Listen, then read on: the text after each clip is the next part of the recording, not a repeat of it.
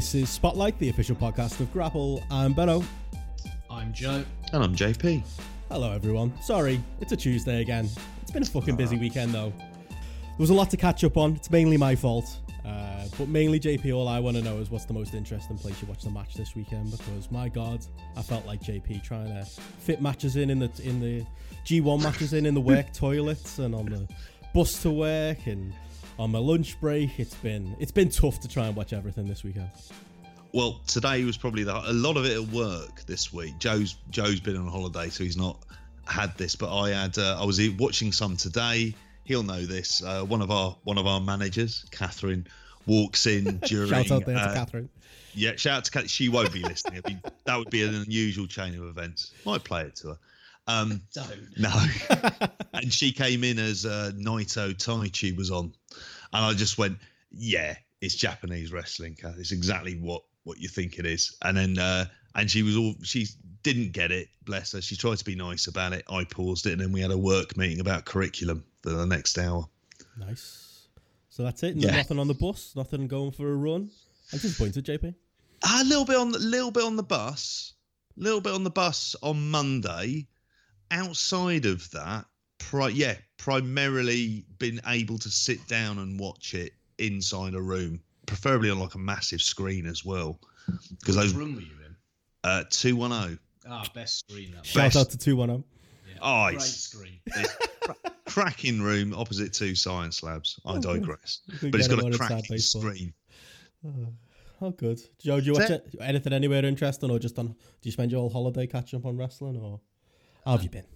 I had a decent weekend. I didn't go anywhere too dramatic this weekend, so busy, but mostly at home. So managed to get it in, and I had today off and yesterday off. So. Yeah, for once, I've probably watched more than everyone else, which is a first. Wow, impressive. Yeah, I'm yeah, gonna to start booking point. some days off. It's just getting, it's this is kind of the start of the summer, and it's only getting worse from here. Uh, it's going to be a crazy few weeks. I'm I'm on holiday basically from Thursday onwards. Oh. So at that point, like, I'll be completely headlong into this. Mm. Yeah, I think I'll, I'll kind of be in the same boat. Um, but yeah, the other thing I was going to mention, Joe, as well, is we got feedback uh, asking for more Wu-Tang sing-alongs for you. I don't know if you're, uh, you're into doing that for us. Uh, it wasn't even the right song I got you to sing either, but you sang it so well I had to use it as the intro, the outro even.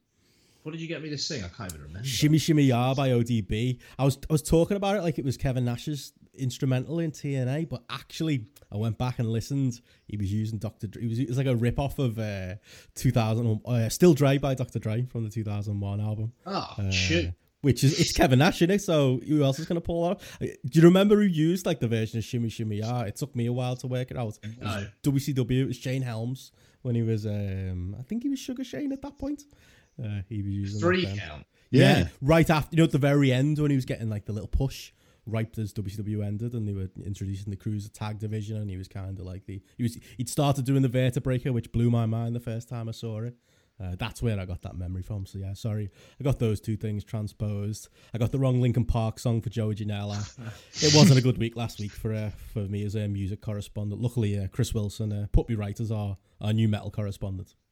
I don't remember this Kevin Nash version is still at all. Oh, it's it's like he used that, and then they tried to give them like the I think he used the Wolfpack theme for a little bit, which was a weird copyright thing because that was definitely a W C W theme.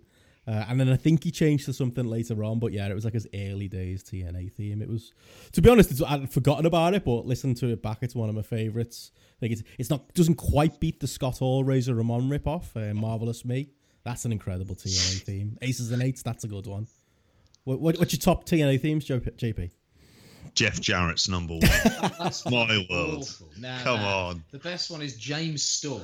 Have a beer drinking, deer skinning, or whatever it is. Johnny Cash listening. And when uh, my brother Facebook raped me once, when that was the thing, and the Facebook rape was Joe Lemon likes deer skinning. Joe, Joe Lemon likes beer drinking. Joe Lemon likes moonshine. I think it was just not moonshine swinging. It was just Joe Lemon likes moonshine, and it was everything that James Storm liked in his T N A feed. Wow. So it was a frape for the benefit of like two people. It was, Oh, we should see. Rob Van Dam's T N A theme tune. Awful. So just list, just list names of moves. But but the last one, that Assassinator, was that a move? No. I don't remember that. No, that wasn't a move. That wasn't a thing, was it, Benno? I think they were just making stuff up at that point. Needed lyrics, just just insert here. What I used to love was when that music would play at the Impact Zone, looking at the front row and watching these absolute losers banging their head as furiously as possible. Oh, that's no way to talk about J P. Rob Van Dam! The whole fucking show! You used that on Slammiversary the other week. It's still alive. Wow. Oh. Against Moose. Yeah. Oh, there's a theme. Yeah. Yeah. When I met him, I almost asked, like, I was almost like talking about Impact, like it was years ago that he used to work there, not realizing that he literally works there now. Him, Rhino, Tommy Dreamer, the whole E C W crew.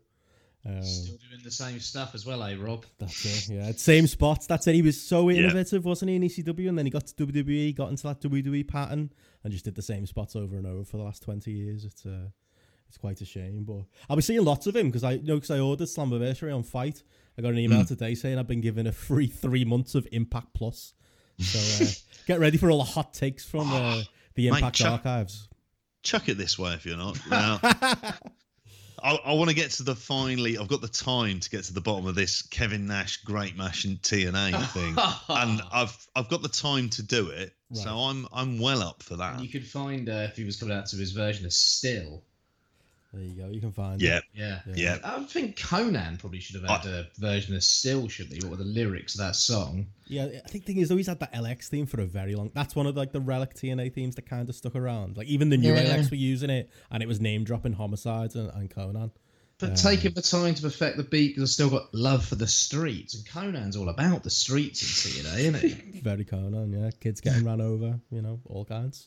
There we go. Three Live Crew as well. You know, we had saying that with that with Three Live Crew, they had Roland Killings there to do the rap, so they probably didn't need a uh, need a knockoff theme.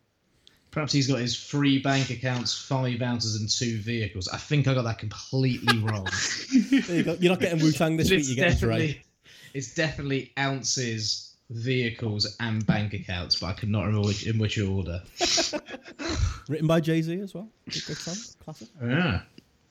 Any any other T N A theme memories or? or I don't know. Oh, J-, J Storm on repeat. There you go. Throw that on.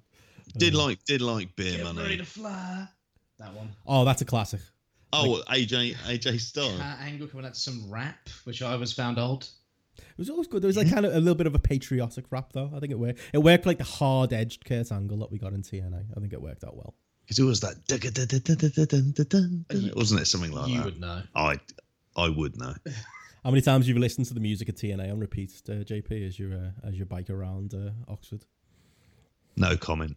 Some, sometimes at work, when I know I know J P's footsteps so well that if I'm in the toilet, I know when he's gone into the toilet across from me. So sometimes we'll be doing the business at the same time, and just to give him a bit of a shake, I'll put on like James Storm's theme really loud so he can hear it from the tape from the from the cubicle across, and then he'll throw on. It has happened, hasn't it? Yeah. You throw on Rob Van Dam's theme, he'll come back. Yeah. Oh, please do that when you're staying at my house uh, in a few weeks. You guys. Have you got two toilets? I've only got one. You can stand outside though, just shouting at him if you like, playing playing can songs. We, can we play the competing? Um... listening to different Dave Meltzers at the same time. Yeah, in like four different weird. rooms in the house that we do in Germany. Mate, it, it seems worse than Scientology. You've mm. just got like four or five people walking around listening to various wrestling observers from oh. various time points. Oh, amazing. Yeah, we'll have, definitely have to do that. We've got a few things planned out, but you're coming up to see... For some reason, J P, you're coming up early and coming to the T N T show with me on the Thursday. Mm. Uh, on the Friday, we're going to try and swing swing by Brookside Close. We were talking before we started today. Yeah, I've never been myself, so going to be a big moment, that, if I can uh, get you there. Maybe take you to the to the bread streets, which are, are right by my work. Maybe catch some Future Shock that weekend too. Should be a fun um, weekend. I also figured there's going to come a point where I might just have a wander around Liverpool looking for Pete, looking for Jimmy Corkill, basically. Doesn't he work for like a radio station in Liverpool or something? Seriously? I think so. Yeah, I can't remember. Right. Maybe, maybe T N T could get him to do an appearance. Maybe if we could like petition them, maybe we could get him on the show. Well, he did I C W and there that seemed go. to go down an absolute fucking storm. Get Barry Grant in as well while you're at a bit of a reunion. Oh, That's it. Well, we're going to be, Gareth's going to be around, uh, a couple of my mates, Matty and I, are going to be around. We're going to be trying to watch uh, J P's pay-per-view of the year at some point, oh. Triple Mania. Uh, maybe maybe we could get Jimmy Corkle in, Sinbad, get all the lads in to watch uh, Triple Mania with us. Abs- absolutely. I don't know, I, I don't know if you saw this. There was a thing on, on Twitter which had Pete comparing Dwayne Johnson to uh, characters from Brookside. And I know Mick Johnson came up, and he looks this. like an absolute dapper dude. Oh, he's still looking good. He, was he in, really is. I was watching Coronation Street on Christmas Day last year, and he was in that, and I was like, oh. Really? Yeah, him and Liz had a bit of a thing going on. Liz McDonald, and I was like, Mick is looking all right. No man can tame Liz McDonald, can they? Jim, well, Jim tried, and luckily she got that one eventually, because yeah. he was a right piece of work with Jim McDonald, as you probably know. I don't know. How would I know? What? you, I remember brought him up once before and you were like, he was all right back in his day. He he liked to drink back in the day. And yeah, that's, that's very what, much the case. That's I remember you going on about it before. Yeah. You were talking about The Firm and his appearance in that. I remember him being... Was he in The Firm? Yeah, he's part of the hooligan gang with Gary Oldman in The Firm. The I C C. Yeah. yeah. And then you were talking about him back in the day or something. And you really fancy Liz, don't you? She was like one of my early crushes, yeah. I'm not ashamed to say that. That's not rubber, Steve and Andy were young. Do you reckon we could get Jim or Liz or any of the cast of... You know, say I joke about getting them round to watch Triple Mania with us, but I can't imagine the fees that high. You know, I couldn't even, like, you know, be, uh, Dean Gaffney, you know, an EastEnders example, I've heard about Gaff what him doing. Gaffney's in EastEnders at the moment, though. Oh, is he back in, is he? I was going to yeah, say, I, in, I remember there being That's... stories of him doing appearances for like fifty quid, one hundred quid. So we could have pooled together. We could have done a Patreon and got that going. Oh, I'd have got gaffers round, but I reckon he'd have Mate. he'd have left after a while, or he'd be asked where the women are, because you know what Gaffney's like. yeah. yeah, yeah, basically. Oh, brilliant! Oh well, we'll yeah. watch this space anyway. Yeah, maybe we'll do it. We'll go go. For I'm serious. I've, I'm really thinking about this now. I'm going to end up scouring, saying, okay, if we could get, I don't know, Sinbad for one hundred quid to watch Triple Mania, I I'd be interested in. Think that. Of I don't know if anybody else J P. Would be. Mick Johnson was also recently in the Full Monty touring show in the U K. Really? Playing the part of Denzel. Right. yeah. Yeah, that's all you need to know, really. Yeah. yeah. Yeah. Him and Gary Lucy. With the, I think Gary Lucy in the Robert Carlyle role. It was in Oxford. Did you not see the posters up? That's funny, so I get the bus to work directly opposite there as well. I zone out at that yeah, time there was in the a poster up and Mick Johnson was on there. Yeah. Oh, bollocks. He'd have been around Oxford as well. See see what I've missed? Could have brought yeah. him. I can't catch him in Oxford. I'm going to catch him on home territory then in Liverpool. I can't wait, lads. Any other bucket list things you want to do while you're in Liverpool? Anything else we could do? Anything that Jeff Jarrett did. Uh, there as well. We need to have a word with Lee McAteer then and get the Tranmere tour going. I'm certainly get, getting a photo outside uh, the Beatles Museum the way Double J did. Nice. uh, I live right by Goodison. I can take you there. I don't know about Prenton Park, though. Um, oh, a Marine got a pre-season friendly going on? Oh, it's possible. I'll look into it, yeah, to, uh, to see what yeah. else is going on. Uh, Triple Mania weekend. Uh, yeah. Actually, that'll be the, probably the first day of the Football League season, right, when we're up that weekend. Yeah, they've just been promoted as well. Big, big, uh, big weekend, yeah. yeah. Well, I think I think Double J would want us to pay a visit to Prenton Park, surely, if there's a chance of that. right, we need we need to research this. We'll get into it. I def- you'd be up for Tranmere, wouldn't you, Benno? It's, it's safe territory. Mate, I've lived here this I've lived here my entire life, and I've never been. So that'd be That's another first. Oh. There you go. So we'll get that done. Brookside Close done. I'm not doing a Beatles tour, but I'll take a photo outside the Beatles uh, museum with you. Uh, but yeah, we could. Uh, I'll show you the uh, the sights or not so good sights of uh, of around by me too. And then you said we're going to go out for a drink with Stephen French. Is that right? Well, one of the times I've been to, no, it was I C W, not T N T. We bumped into Stephen French. I can't guarantee it's going to happen, but you know, we could we could knock around Mill Street, and uh, who knows who we might bump into? Him, Omar from The Wire. You never know. Oh yeah. Yeah, definitely. Take take me there, mate. Good news. Tranmere, August third, Saturday, at home. You know they're playing. Go on. Andy Ogden's own Rochdale. Oh, got to get Andy down. Saturday, August third. If Lee McAteer listens, hook us up, Lee. There you go. We'll get a box. The Graps and Claps slash Grapple box. That's what it's called. Absolutely. Tranmere pretty much is now the official club of of, of Grapple. Certainly Grapple Spotlight. I can't okay. speak entirely for Gareth, Mm. Oh, we'll have to sort that out. Awesome, but yeah, can't wait. Should be a, a fun weekend, and uh, yeah, we'll uh, we'll have, definitely uh, have to put a word in with the uh, with the good folks over there at Tranmere. Um, but anything else going on before we should we get into the actual wrestling stuff? Anything else we need to uh, talk about? Cricket World Cup was amazing. Oh, come I don't on. know. It, it was amazing. I knew this was coming. I yeah. thought I've got, I've got it in my notes. Ten minutes of J P talking Tory sports. That's like my toilet break. It was well, J P, I've had it. Was there an Irishman in the team? I heard about that. Oh yeah, there was. He was captain, mate. Will Cooling told me that. The only oh, Morgan. Yeah, he's from Dublin. Why is he playing for England? Because Ireland don't, don't, didn't have Test and One Day status at the time he was a player, so the only way he could play at the highest level of the game was to play for England. And so he's been playing for England for. Did he grow up over here? No, he grew up in Ireland. He played for Middlesex. This doesn't make any sense. It, it's a thing. Seriously, he's captain. I'm hoping he'll retire from playing for England and go back to playing for Ireland again. What, you can do that? Yeah, that's the thing oh, that happened. Fuck this. uh, yeah. Here we go. Pretty. It was amazing. Like, if there was ever a game to watch the highlights of, it's that one.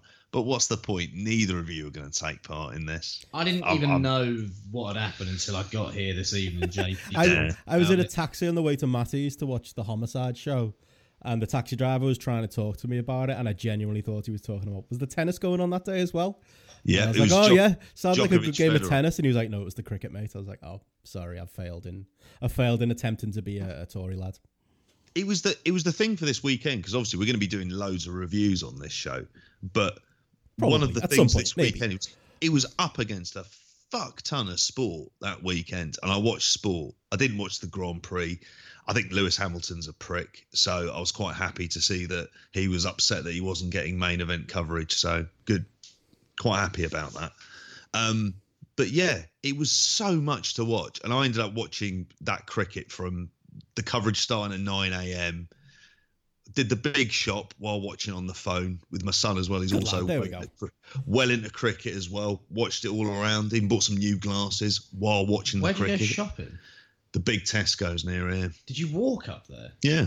That's a walk. Not that far. Wow, well, trying to watch it on your phone as well. Well we s- straight path, mate. No problems. Okay. All good. Yeah, we were happy. It was nerve-jangling stuff. So you two Neanderthals need to get in on the game. I suppose You're missing no, out. No better way to watch a sport, and especially a final, while walking, looking at your phone, unless your big shot. I mean, you're talking to J P here, so like, yeah, that sounds yeah. perfect. Like, if I Is the big shop going to do it itself? The proper World right. Cup final. Would right. you be walking no. to Tesco's no. during it? You're talking about a game that lasts from half past ten in the morning through to half past seven. Yeah, that's why I can't watch it. Jesus. That's that's a that's a shift of work. That. That's part of the beauty of the game. You say Come that like we're not going to spend the whole summer yeah. watching G one. I'm I might possibly be going to Lords to take my son to see Ireland England in a Test match. Uh, hold on, there's two points I'm going to make yeah. there. One, I thought Ireland have a team because this bloke was playing for England. They do now. So why is he still playing for England? Um, because he's captain of the one day side. And okay, whatever. And also, second. Did He's not know, hated for it. You told me last week we went to Lords, you saw Jeremy Hunt. I saw him on the way to Lords. Oh, he wasn't at Lords? No, he was at Oxford, the Park and Ride. Thornhill Park and Ride, oh, running for right. the bus. He was and in he Oxford? Mi- yeah, and he Get, missed it. Oh, Getting the bus oh, with the plebs. I wanted to shout wanker, obviously, outside the bus. I thought you bus, meant you saw him at the cricket. So. No, he wasn't at the cricket. Right, okay. Sorry. All right. I you... could lie. I rescind the Tory sport comment ever so slightly, just because I don't want to offend our good friend Will. But that's only slightly. Exactly. You get in on it, honestly. Ashes this summer. Uh, I thought the Ashes at Christmas. No, it depends if it's in Australia, because the, their summer is in at Christmas. I thought you spent a Christmas day on your own watching the Ashes or something. Once. Yeah, because they were touring Australia, so it started at like midnight. That's and a good Christmas. About... Top ten Christmas, J P? Mate. I know I'm not meant to say it because I've got kids. I meant to say the, the special ones. It was a cracking Christmas. Did it by myself. I was great. Cooked a really good roast. Oh. Made the phone call really early. Look at the pictures of your Jaws, roast. Ashes. Roast and cricket. Jesus. Just to wind Joe, Joe up, did you watch Bloodsport on that day just to have like a full trio? Have a fry up in the morning. I don't have any strong dislike for Bloodsport. I, it, Bloodsport's fine. It's just not that good. Is it as good as Tango and Cash? Tango and Cash is like pretty bad. You were saying this before we recorded you, but you've rewatched it. I'm worried. It's like I haven't seen it in that in adult life. It's W C W the film, like the politics and like the weird in jokes about other films and about other film stars. So like the bits about the knocks at Bridget Nielsen when they nah, talk about like um, I hate Danish. Yeah, yeah, yeah. Let's get a coffee in a Danish. I hate Danish. And then the bit about Schwarzenegger as well. It's almost like W C W promos of the nineties where you'd make insider comments that hardly anyone understood. And like you can tell Stallone politicked his way to more screen time and looking like a star at more points or the rest of it. It's like peak eighties like action star, like using all of his sway possible, and apparently directed parts of the film himself as well. The director quit before the end of the film. He was so frustrated with Stallone trying to direct the film. So who was um, the director?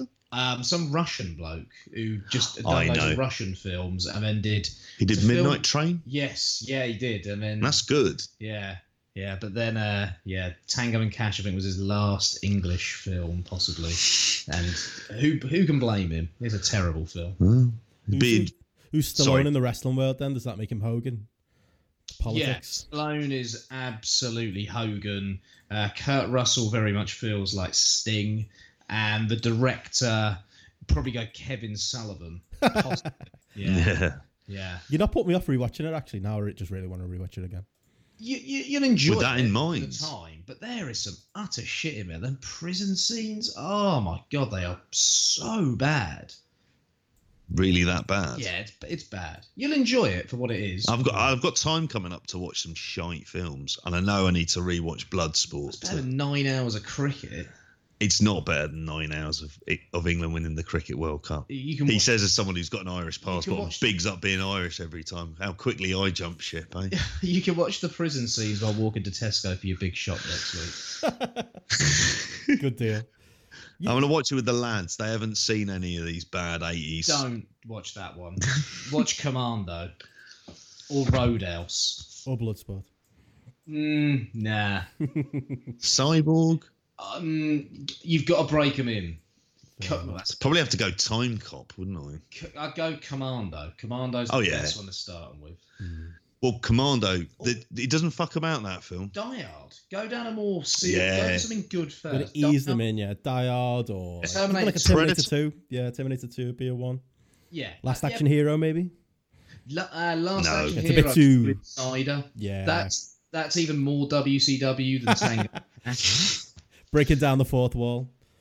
Yeah, too much. Stallone and Schwarzenegger in the film. It's like it's written by Russo. Is it? Yeah, to some extent. Yeah. It does feel that way. Yeah. Right period. Hodge, like hodge of period. Big stars doing weird inside jokes at each other. Yeah, good on wrestling. Yeah. What a podcast this is turning into. You wouldn't believe we've got like eighty-seven shows to review. It's fine. I know. It'll be all right. I'll, just check the show notes, everyone. I'll put it at the top when the G one stuff starts. It'll be okay. Um, but, but we probably should start. I mean... Yeah. I, t- I tell you what was I was I was gonna do a segue, but I just let you go. But I tell you what was better than twenty-seven hours of cricket, J P.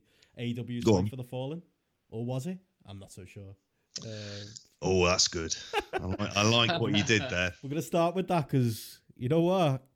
That I didn't think this was a good show at all. Like I, I I've got to say, like I watched Fight for the Fallen. Like I I had a busy weekend. I was off playing bowling on Saturday, maybe doing a little bit of practice for the Oberhausen Open. I was busy. Sunday, found myself watching the Homicide show and Extreme Rules. Blame Matty. Um, but I had a fun time. And then it was Monday before I really could get into catching up with A E W and then starting to catch up with the G one. And yeah, just wasn't feeling it. I was starting to think that it was just me. And then I saw a couple of comments from you, Joe, and I saw a couple of reviews. I don't know. You can tell me, was it me or is this the show where it just felt a little bit like the, the bloom might be off the rose a little bit with uh, with A E W? Or is it far too soon to say that? It was not good. Mm. I thought mm. it was dull. Uh, it lacked energy. It was really middling. And we're meant to be getting like this original fresh product. And yeah, there were things about it that still felt fresh in terms of stuff like the presentation. But... Mm, the wrestling left a lot to be desired. The layout of the card left a lot to be desired. The show was too long. Oh, way too way long. Way too long. Mm. Like, they were pacing and giving matches time that they didn't need in various positions. Mm. Yeah, I think there are all manner of issues with this show and with the sort of position of the promotion at the moment. And yeah, I'm hoping they can get them sorted pretty pronto before the T V product starts, mm. because if this is what we're going to be getting, oh, it's not looking overly exciting, to be honest. No, it's not. It's like, mm. because it's such a hodgepodge of, of things, A E W, and I like that in principle. I really do think these last two shows, you've you've started to really see maybe what the the problems are with that hodgepodge, and maybe the problems are with, you know what it sound, what always sounds good? Give the wrestlers more power. Let the wrestlers cut unscripted promos. Let the wrestlers decide how long the match is going to be. Let the wrestlers decide what the program's going to be. And obviously, there's many positives you can glean from that. But I did think, yeah, J P, this show is a bit of a warning sign. Because, as you said there, Joe, I thought the venue looked great. It looked very W C W. I love the outdoor look. Oh, yeah. Um, but that was kind of it as far as, for the, at least for the first couple of hours, the positives for me, it was just... Like you said, it was just from start to finish, just a really slow pace. Every match felt like it was five to ten minutes too long. There was authority figure nonsense. There was continuation of some of the bad angles that they've been doing. Although, in, you know, in a couple of instances, maybe they, they listened to feedback a little bit in their own way. Um, yeah, I don't know, J P, just, just share our, our scepticism uh, before we get into the, the minutiae of the show, or, I don't know, were you any more positive? Pretty much, I think. Joe used, when we were chatting about this, Joe used the word that I that really comes to mind with this, which is underwhelming. Mm. It was, it wasn't like, I don't know, would you say it was bad? No. no. I mean, on the on the scale, it's. I mean, obviously, it's the worst show they've done. Yeah. yeah. By by far, there's not that much necessarily to compare it with. Also, and I don't know if you both found this. So, But was the sound slightly fucked? Yeah, for you guys. For the audio, for the On music. Fight, the music sounded like yeah, it was out of tune, oh. and I th- it was driving me mad. I thought it was my projector yeah. setup. I was convinced it was me because I couldn't. I literally yeah. searched Twitter for people complaining about it, and nobody said anything. Although I do suspect J P come up randomly. It's a pre-show, yeah. Ian Hamilton mentioned that he had a few issues with like it buffering and stuff as well. Um, I think. I think. I didn't see, looking back live, I didn't see many people complain. I mean, the music's bad. I saw people complaining about the, mm. the bad entrance themes, but it might have just been the copy both me and you watched on Fight. Um, not on the same count, obviously, J P, but I've got our own. No. Of course. Um, but, yeah, it was just, all in all, just added to it. Yeah, the music sounded off key, and the music was bad in general, wasn't it? Yeah, it was really bad, and that took me out at points. Like, every time there was an entrance, I was, like, dreading it mm. as a result, because it was just like, this is horrible to listen to. Badly levelled as well. Really badly levelled. I don't know who was on the sound mixing, but they, it was bad, like, really bad. I mean, not even kind of small indie companies do this type of stuff, to be honest with you. And the fact it wasn't picked up on. Rev Pro. Yeah. There is that. Yeah, exactly. Yeah, fair enough. But yeah, overall, like the show itself was under underwhelming. There was at some points I kind of wanted. To, I thought, oh, okay, that was fine, but it never rose above that. Mm. When I was thinking of the best match on the on the show, I, I went with the Kenny Omega-Shima match. And if I was telling anyone to go out of their way to watch it, I'd say if you didn't see it, you'd be fine. Oh, mm. like I, I agree. I thought it was the best match on the show, but. I went. I think I went like three and a half stars. Yes. Yeah. Oh my, like, I've got it. To me, it was the closest thing to a very good match on the show, but it still wasn't mm. there for me. I wasn't into it. Yeah, it was. Like I got into it at mm. a point and was like, "Oh, this is good," but afterwards I was thinking, like, "This would this think of Omega's matches in the last few G ones? Mm. Did he have a match as like this level? I think all of his matches in the last few G ones were be better than this match. Yeah, which kind of." Speaks volumes. And also I think that they really overestimate the star power of a lot of the guys they brought in. Mm. Um, and you like Ishima against Omega, if he's fighting on like, I don't know, um, that Northeast Indie where he faced Phoenix or somewhere, this match is kind of fine in mm. front of that sort of crowd. But in front of like six thousand or whatever there was here, mm. in a venue this size, on a pay-per-view, when you're trying to establish this new national, well, national global company, you could argue, Shima doesn't have star power at that level. Mm. And I just feel like there's an, a lack of kind of understanding of that. Like, how many of these people who were at this show, this six thousand, had seen more Shima matches than me, let's say? And I've probably seen twenty Shima matches ever. And most of them from like the mid two thousands, I would guess. yeah, yeah, exactly. Mm. And it just sort of speaks volumes about the lack of star power that's there. Like, for me, there is a really, really big Pac-shaped hole. And as much as Pac was kind of doing our heads in this well, year, I think that his loss has been monumental because he is a star. He's going to be a star to this audience. Mm. He's got the presence of a star as well. And you look up and down the card, and it just feels like there aren't enough established stars on this show, really. And it feels like a lot of stars are against guys who aren't at the same sort of level as them. And a lot of the time, that's why there's sort of a lack of engagement and lack of real interest. Mm. I would say it's not... I, I, I, I get the point about that necessarily the stars as well, but the other thing that this show kind of really lacked, and this is obviously one of the big selling points, they're going to be putting on cracking wrestling matches. Yeah, and that main event, I was bored. Mm. Really? I was really, so really bored. It felt like it felt like a clash of styles. Like, I thought we'd yeah. get that anyway, but I thought... I mean, in the lead up to the event, because we didn't really preview it, did we? But I was having the thought of, I've, I was thinking, uh, is this really going to work as a match? But then I thought, no, the Rhodes Brothers have, have done it with the likes of the Shield, you know, and that's a, you know, not really a, uh, you know, that was back when, you know, Seth Rollins was taking all kinds of bumps and mm. it didn't feel like a perfect Styles match and they had some classic tags. And I thought, no, no, no, maybe I'm being too harsh. But no, you're right. It was just, it was... I reckon it was probably the rope. It feels like a very Cody thing to do, like the long Triple H kind of match. So it was all mm. the bad stuff of him. It was all the bad stuff of the Young Bucks wanting to do like the comedy hugging spots. And then it was, for me, I don't know, the stubbornness of not of not being willing to change within the match and just carrying on with the slow pace mm. to the point where even it felt like J R was complaining about the methodical pace, and he loves a slow pace match. Um, you think that'd be the opposite of what he wants on, on commentary, to the point where, yeah, the, when they started to hit the big spots at the end, like the double super kick on the outside and hit that Meltzer driver, which was like the flattest Meltzer driver I've ever heard. Nobody was really into it. And I'll tell you what though, Joe, I mean, I take your point about like the lack of stars, but to this audience, the people who were there, these should have been, these are, these are stars to them, but they still weren't reacting. Oh yeah, the the main event should have been far more over than it was, and I think the crowd wanted to like it, but then the match started mm. and it never got good. Mm. And I was thinking sort of seven, eight minutes in, oh, this will pick up soon. This will pick up soon. And it just never did. Mm. It was long for long's sake. And mm. there just wasn't any drama. Like, what? There wasn't really a story that they kind of engaged me in in the match at all.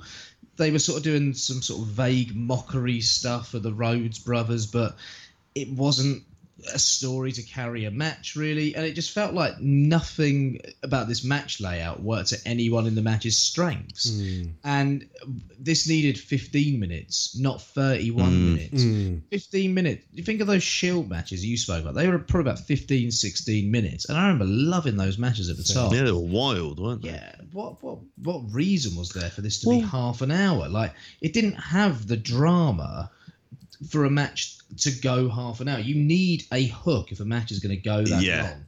Mm. And there wasn't a hook here. Mm. And, and part of the issue that they had um, was they tried to tell this really terrible story with the Bucks mock- mocking what they did at uh, Double or Nothing, which was completely unnecessary. Because you're going to go, well, there isn't any kind of... They could just say, we're the best brother team. No, we're the best brother team. Mm. Kind of the end, and you have a sort of exhibition match, effectively, because there isn't a tag belt on the line. They could have done that and had some fun mm. and, and done something really good with that. Instead, they went for this. The pro- and yeah, it was a difficult watch. The problem there, though, as well, is that they create for themselves. And this is like kind of like a broader discussion of what A E W is going to be, supposedly being, is because of that. Because they're, you know, in being the elite canon, they're all friends. They have to go and be in the elite a couple of days later and kind of just make up and hug and share a pizza or whatever the sketch was. And it just made me think, like, how does this promotion even work? Like, if mm. if, if you're having to keep things like that straight, and it's a bit like, remember when, when the elite were feuding with the rest of the Bullet Club and Cody turned on Kenny, but to make things work for being the elite, they all had to make up friends again like a month later. Like, are they just going to continue it, continue have to do that? Because they're all going to have to face each other at some point. Like, how do you create any long, meaningful rivalry if you've got to keep up the pretense of the of the wink, wink, nod, nod? I just, yeah. Things like that, and things like, you know, I've complained about it on this show before, and it's becoming more and more pronounced. The fact that they have to do those segments because, well, the Young Bucks have to outright say, well, we're booking ourselves in these matches. Cody Rhodes has to make it clear, I'm booking myself on my own matches. I'm picking my own brother to be my tag team partner. Brandy Rhodes has to be Stephanie McMahon authorities to figure and oh. kill the crowd in a match, but then get to play Stephanie McMahon at the end of the show, giving out charity checks. Like, there's so much of that, war- these little warning signs that, you know, people might be listening thinking we're being too harsh, that it was just a, a fine wrestling show from top to bottom. But for me, I'm kind of thinking of how this all fits into a T V show. And I don't want to sound like Jim Cornette, but I'm starting to worry that, yeah, this, what a T V show from this crew actually looks like. Yeah, it seems like it's a bit all over the place at the moment. I'm just hoping they've got something that when they actually get to the show, mm. they know is going to be more concrete, they know is going to be more consistent. You can almost get away with these shows. Like I said on the last show, we spoke about mm. Fight Fest. It's almost like these uh, sort of um, preview, like experimental mm. shows, testing out your material, seeing what works to some extent. And I'm hoping that they really are learning lessons and taking notes. Mm. It's interesting you mentioned Brandy because... Oh. She fucking mm. sucks. She's so well, she doesn't belong on a professional no. on a mainstream professional wrestling show. She's that bad. I'm sorry. She's awful. Yeah, she was terrible. And honestly, I think that match killed the show. Mm. I think the crowd was pretty hot for the pre-show mm. and for the opener. And then after that match, the crowd was kind of dead mm. for most of the night. Authority figure uh, bullshit.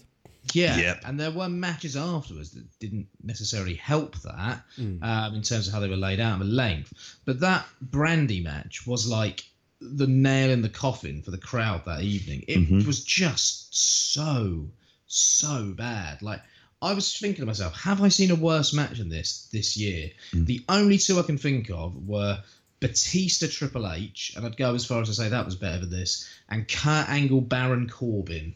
That's how bad this was. So bad. Mm, yeah. Yeah. Yeah. I mean, it was, oh, go on, sorry. Jimmy.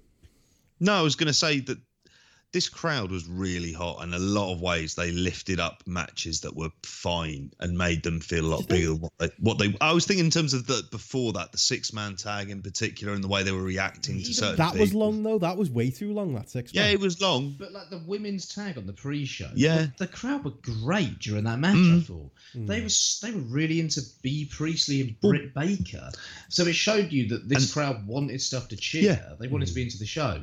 But after that Brandy match, there was just no coming well, back. What they were given was W W E. Yeah. And that's the thing that none of those people want. My girlfriend and they gave them that. During that bit. And she said, she actually said, this is like one of those divas matches that I yep. believe like Nikki Bella yep. in when, it, you, when I first started going out with you. It's yeah. like they got two women's divisions, like the one with the actual wrestlers and the divas division with Brandy in it. The Joshi division and then the diva division. Like, they can't both exist on the same show, but they're trying to make it work because it's Brandy Rhodes and because of who she is. um, I'll be honest though, like I I didn't think the crowd were that great even for the for the early matches. I think they were obviously better, but I was it's funny because I was pinpointing, and maybe it's just the fact of me watching it a couple of days later, I pinpointed kind of the moment it felt like the crowd fell off the Kip Sabian Hangman Page match for me, or maybe it was just where my interest dropped off. I actually fell asleep because it was like I had to rewatch it because like it felt like eighteen years too long. I enjoyed Kip Sabian kissing the fan. That was a fun little spot. I generally like Hangman Page, but he's supposed to be your next big star, and he's in there going fifty-fifty yeah. with the bloke from I T V World of Sport. And yeah, just, I mean... nineteen minutes. Oh, I, I mean, Hangman Page is kind of like... When he's the underrated next big thing and it's unsaid, great. But when you're outright calling him it, I'm wondering if that's like a poison chalice these last couple of shows where like... Because everyone knows what he's supposed to be, like the pressure's on now for him to meet that. And he went out there and had a fifty-fifty match with Kip Sabian on, like you said, J P, for nineteen minutes. And it just didn't work. Maybe maybe that wasn't where the crowd died, but it was definitely... I was big into Luchasaurus in the match before. I was starting to get going again, but this match just killed me off. Mm. it was, again, it was difficult because it did no one any favours. Mm. It didn't do Page any favours. It didn't do Sabian any any favours either. And ultimately, it it kind of really devalues a lot of things. I mean, it felt, you know, they had the the angle afterwards as well, and that was kind of obvious for, for what it was. It it, it was just Jericho in a match. I always love that. Yeah. Yeah, I was just like, oh, he's wearing that mask. He looks yeah. like Ralphus. But, but then even he then, he's grown up he to be Ralphus. He's brilliant. Morphing into it, isn't he? At least he hasn't grown up to be Howard Finkel. At least there's that. Like, yeah. But but even then, though, like Jericho did that angle. Great, fair enough. I mean, it was, you know, it was obvious, telegraphed. Jericho's done it a million times now, whatever, it worked. But then having him come out later and cut a promo as well. Mm. Right before the yeah. main event, that yeah, grinded the, like the Lucha Brothers and S C U kind of brought me back again. You know, it was a fun tag match. Um, the Daniels interference wasn't great, and there were a few things in the match I didn't love. But like that again, like from a structure point of view as a card, it really, after they got a bit of momentum going, that pulled it down again, and then we went to the main event. Like, I just I worry. I mean, they've got show. They got these are these are the shows, like you say, to iron the kinks out, but mm. the kinks are definitely there. I think. Going back to the Page Sabian match, I spoke about the Pac problem. I think that Pac not facing Page at Double or Nothing has really, really shown what an issue that's been long term for Page. Mm. Because these last few shows, Page has been given almost nothing. Um, he's not really been presented as a mm. star. They've had no like, plan B. Yeah, mm. he's almost best in an underdog position, like you said, Bello. Mm. And in the Battle Royal, he was the biggest star. In the four-way, he was the biggest star. Kip Sabian, I like Kip Sabian. He's not ready to be at this level in a nineteen-minute yeah. match yet. No. He's someone who probably should have had more of a run on the British indie scene in order to get to this point. And he's a he's an undercard guy. He shouldn't be facing the guy who's going to go on and have a title match at the next show in a nineteen minute match. And I think Page needed that Pac match to elevate him, mm. if anything. Um, I don't know if he would have won, but at the same time, it probably would have helped him get over more with this fan base, having that great match with that established guy. And I just feel like these last few shows mm. have done Page no favours. He's come across as quite generic. Uh, he doesn't feel like he's had a sort of major challenge put his way. He really feels like he's lost something. And I feel like the management of him as a personality and character has not been good so far. Well, on the twenty-first of July, um, Dragon Gate have their big show of the year, which is uh, Pac versus Benkei, which I might actually have to get around to watching an actual Benkei match. But come on, Ben, fucking sort it out. And there we go. But Problem is it, solved. Is it a visa issue of Pac? Well, then we'll know, then, won't we? Allegedly, no. But yeah, then we'll know for sure, won't we? Yeah, exactly. Uh, yeah. yeah, hard one. Uh, I mean, any other notes on the, the show as a whole? Anything you guys, like, we're high on? Um, like I mentioned, for me, I en- I enjoyed Lucha Brothers S C U. I enjoyed... Mm. I did enjoy the mic, the tag as well. I, it was really enjoyable to see, get to see Luchasaurus get over. And to the, him, and, him and Jungle Boy, they've definitely got something there. And that's yeah, they do. Here, anything else? I was going to say that I was a bit disappointed. Sorry to go back on to it's disappointed. Another Bucks Lucha Brothers match. I mean, I, I would have that thought ladder match announcement got very match, little response. Yeah, mm. I think they've burned that out pretty pretty quickly. I mean, they've gone through that in Mexico as well, and I kind of think that I'm sure the match will be good. It will be good. It's but again, it's not necessarily something. Like to see them start to to kind of they keep going about this tag tournament rules. Sorry, I'm, I'm still being negative on it.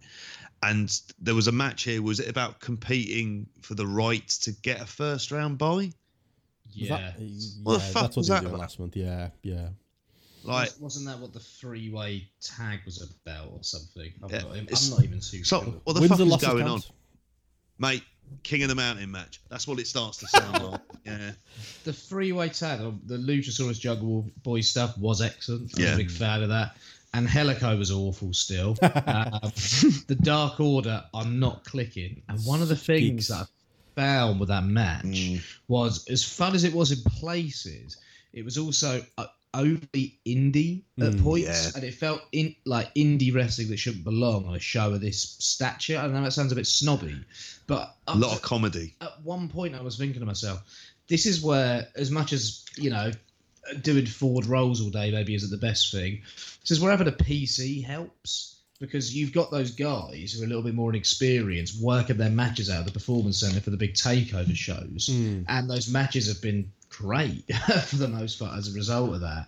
And th- this clearly was a bit all over the place. There was a great J R line during this one as well, where he said, uh, if the crowd are making noise, then this is great. He's definitely not into this. I hate and this. He, and, he, and he forgot people's names at points in this match as well. Yeah. Like, it was, like, the announcing generally, I thought was an improvement. Excalibur yeah. was still good. Marvez, Marvez was better, but, you know, yeah. the bar was set pretty low and he wasn't much better. And J R, I hope they use J R for like a year to establish themselves and they get on T V and then they say goodbye, because J R clearly is not into this product. Mm. Yeah. That's half the fun of it, I have to say. Yeah. It feels like, I'm not saying he's being made to commentate against his will, but there is, you know, an element of him being sort of having to like commentate, like you say, on the product that he just doesn't enjoy. Yeah. Mm. Another negative thing on the show, I've got to say as well. The six man. Why did Darby Allin oh, take the ball? I had that like, same note. Although I did have a conversation with my crew at this week about that this weekend. I think maybe the idea is to continue on the story with uh, you know, the bloke who does the ten thing. Is that the idea? Maybe mm. continue that stuff. Keep, keep that story going. Get to uh, get to Cody. Get, you know, keep that link going. I don't know. Uh, I'm trying to justify it, but yeah, I did. In the moment, I did hate it too. For for that stuff, it seems like. I mean, Cody's stuff has been the stuff that seems to be more critically praised than anybody else's booking in the company so far. And the fact I, I'm... I uh, look at the old man. Yeah, well, yeah, exactly. The apple doesn't fall far from yeah. the tree. It'd be um, fine if they build into a match, though, wouldn't it? If they do, if, they, if we get say, a match at some point, I'll take it. Like, I, although I'm with you, Joe, when the ghost of Jimmy Havoc stood right there. I mean, that's who I pin every time. That was my next point, mate. I knew it. He's trying. Jimmy. Jimmy. Yeah, is he? He's been all right. He's been all right. I've, I've nothing wrong with what he's done here so far at all. It's and, just an odd fit still. Yeah, but he's fine there, and yeah. I think he's got a role. And if at some point they want to do something more serious with him, you know, he's got he can do character stuff. He can do yeah. it well. We've seen him do it well in the past, and yeah, hopefully they do do something with him at some point. I thought the six man was kind of fine, mm. what it was. Everyone looked pretty good in there I as like, well. I thought Guevara is someone who kind of yeah, wasn't was stand out, but he did kind of stand out, and there's something definitely about him. But he again is very young. Mm. Yeah, absolutely. The, the six man is basically mm. the mid card. Mm. Yeah. Did you, by the way, did you you know they had those lawyers sponsoring it? Did you see it when they cut those lawyers? Oh, one of them yeah, was that's... pissed in the, the front row. Oh, that one. Fucked out of his box, he was. It's like screaming away at someone who was like, and here's Farah and Farah. And one of them sat down and the other one's pissed up with a beer in his hand. He's still having a good time. Like, what beer? It looked like it'd probably be shite. Miller Lite. I'm probably imagining yeah. so. What did you think of the arena? Because I actually say I quite oh, I didn't that. mind the look. It was different. I thought it was really cool as an arena. It reminded mm. me of a bigger version of the Liverpool Olympia in many ways, actually. Well, um, I, I was thinking like a bigger version of the Mall of America that oh, W C W... I was going to say, yeah. Well, yeah. Yeah, yeah the, the Olympia's not looked that nice in about one hundred years. Um, yeah, for me, I liked it because, it again, whether it's the right thing or not, there's a lot of W C W comparisons that are going to be with A E W, so that was kind of my mm. main takeaway. I think seeing, um, I'll be honest, I didn't hate the Librarian and Sonny Kiss because that felt very, maybe I'm wrong, maybe I'm in the minority, but because it's very, because the venue looked very old school W C W, and them being out there with their gimmicks felt very like, felt like, you know, that area where like the maestro would face the artist formerly known as Prince Iakea every week. Oh, like, yeah. Proper low card, bottom level, shitty gimmick guys. Like I I still hate the Librarian Van Hammer stuff. and uh, Johnny B. Bad. Yeah, I still hate the Librarian stuff, but you do, you know, something to, if, if they're going to turn it into a job or with a gimmick type of thing, and they're obviously playing it for laughs on being the elite now and trying to make it the Librarian thing a heel gimmick now, like a expat heat kind of thing. I can live with it. I can live with a job or with a gimmick. I was a I was a T L Hopper fan. I was a fan of the Pug, Techno Team two thousand, the Goon, Who. It could work. Yeah, I get that. I think Sonny Kiss looked all right in the match as well. It's very some, green, isn't he? He's yeah, very raw. Some good athletic spots in there as well. Was what it was, was what it needed to be. Mm. Um, I was going to make a point on the venue as well, though. As cool as it looked, I do wonder if the venue was to blame for the lack of investment. And I don't know if, like, like psychologically, I think a venue is absolutely vital to, mm. and the layout of a venue is absolutely vital to what a crowd does and how a crowd reacts.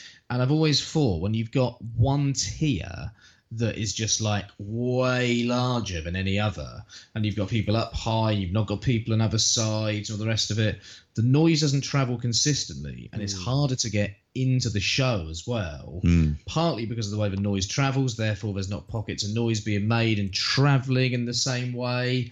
So I do wonder if, as cool as the venue looked, it was actually a detriment to the crowd response and that, yeah. like the, mm. the manner in which they were engaged in the show, if anything. Mm. Yeah, I think that could could be an explainer for like the noise dissipating. Um, like it, it's a bit like that uh, the New Japan show last week in Dallas, where it sounded like from the people who were there live that like sound was getting lost, but they mic'd it so well it was fine. Maybe, mm. maybe there's a mic. They obviously had a micing issue last time they were at this venue and they did the press conference. Uh, maybe there's something to that as well. But yeah, I think maybe you're right there, Joe. As good as it looked, maybe there was a a cost there with that as well. Uh, any other thoughts on on A E W before we talk the rest of the weekend? Um, I won't lie. I've, I'm intrigued to see Aja Kong, Awesome Kong. I would say that. Like, in its own weird, I'm, I'm curious to see what it's like. With Brandy Rhodes in the middle as the uh, Stephanie McMahon the referee. Only... There you go. Yeah. Remember remember when they did all those videos saying she's an underdog and now she's just a heel? Russo, that. She's going to get booed out of the building soon, Brandy, if they don't watch out. Like, they need to just kind of separate the fact that she's Cody's wife mm. from... Well, that she's part of the company, yeah, isn't yeah, she? With yeah. the brand... What's that? What is the title she has? Well, just let her be... Brand Cody, officer? Cody's valet. Like, mm. what's wrong with that? Like, yeah. she's fine at doing that. She's not bad at doing it. Like, she's done ring announcing in W W E. Let her do that. She's got a lot of... I mean, she seems like she's really got her head screwed on. And there's a lot that, that could be done. I think, and I'm sorry, how have we ended up getting back onto that again? But it, it just does their presentation of women's wrestling a disservice. Well, and what they're actually doing it. And it, yeah. That's it. I've got nothing more to add on A E W. Fair enough. Well, they got all out to pull us all back in a few weeks. Um, and then mm. there is T V. So, yeah, I don't know. Maybe maybe just a, a miss for them. Uh, a rare miss, maybe. Um, but I don't yeah. know. There does seem bit to be a bit of a break better. Might do them good now. Yeah. Till all out. Be a good idea. I think these shows were always too close together, weren't they? Uh, mm. It did feel too soon for another big A E W show. But, yeah, uh, I guess we'll see. But... Yeah, later on the show, we're going to be talking the G one, obviously. Um, we're splitting this show into two, and we'll be doing that over the, the next few weeks, uh, just because there's going to be lots and lots of uh, of G one to talk. But wasn't the only wrestling going on this weekend. I don't know what you guys want to talk next. Uh, Extreme Rules happened. Evolve allegedly had their ten-year anniversary. There was a Homicide tribute show. Uh, I'll throw her out to the floor. What should, what should we go with next before we get to it? Well, Evolve was going up against uh, A E W, wasn't it? Oh, true, true. I haven't seen yeah. it. Still haven't seen. Like, I was surprised you've seen it because, like, I've got to be honest. Like, I've had no talk about Evolve. Like, on a weekend where A E W's on Saturday, where Extreme Rules is on Sunday, where there's G one shows going on, where there's even G C W's getting pressed with this Homicide show. Like, exactly when are people supposed to fit this Evolve show in? Like. It's Tuesday night, and I, I've got no idea if I'm ever going to see this show. I might see it tomorrow, but yeah, the, if they were trying to counter-program, uh, it didn't. Uh, it doesn't feel like uh, it, it got much traction or much more traction than the, the Evolve shows usually do. Well, if I wasn't off work, I probably would never have watched it. Was it good? I might, I might have watched a match or two. You know what? It was all right. Mm. Like I, what I watched of it, I skipped through bits of it. But what I watched of it, I did enjoy. It was a fun show. It was still pretty sort of Evolve. And it mm. did feel like, because I was intrigued and curious over what this was going to look like on the W W E network. Were they going to put any cat? Were they going to inject anything into it? It was an Evolve show. Just do you think the presentation was better? It was a bit usual. Tidier. Yeah. Like the hard cam and stuff was still in the same position as it always would be in that venue. Mm-hmm. The camera work I thought was still more or less exactly the same from the various. They're like an L E D screen up and stuff. They've they have that quite a lot. Have they? Yeah, oh, okay. yeah, they've had that. Shows before. You how much I follow Evolve. Yeah, they've had, they've had that there a couple of years ago. I haven't seen it Evolve in probably about eighteen months, two wow. years. The only people who watch Evolve are writing reviews for four one Run Wrestling or or or have got podcasts. Actually, maybe we should have seen Evolve. Um, but I think we did watch an Evolve show when we first did Mania coverage. the first time round. Oh yeah, we did. Yeah, yeah. But yeah. No, no, fa- no actual fans watch Evolve. No, exactly. But I gotta say, if you watch this, you, you're not going to watch a bad show or anything. Like mm. there was, there are things about that were quite encouraging. You know what? I'll, I'll be honest. I actually think the W W E developmental guys being in Evolve makes it a slightly more interesting promotion as well, because mm. there feels like there's more of an incentive to watch it, and it feels like you're seeing more of what the W W E are kind of interested in. You're seeing what Gabe is doing with these W W E mm. guys. I've seen Babatunde against yeah. uh, Steve Corino's son on this was kind of weird. It's a proper uh, spit of him as well, isn't it? Yeah, yeah, yeah. But, but he didn't have much going on old uh, Babatunde. Babatunde, yeah. Low rent as fuck. Yeah. A pair of Nike joggers on.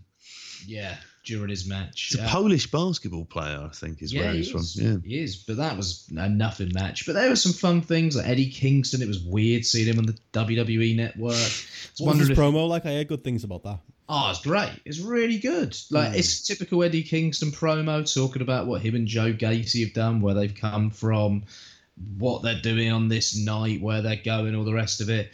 It was good. And then the match was kind of a really fun all-around-the-arena brawl, which kind of complimented everyone involved. And there was a, like a feel-good moment at the end when A R Fox and the man who was his tag team partner ended up triumphing on the night and winning the match. The man who was his tag team partner. I can't remember who it was. I didn't make a note. um, you, you get I'll first-class coverage here, here on Grapple Spotlight, everyone. Yeah. I have done my ratings on there as well for this one. Um, another match that I will say was pretty good. I've never seen um, J P's future stepbrother Josh Briggs in action before. uh,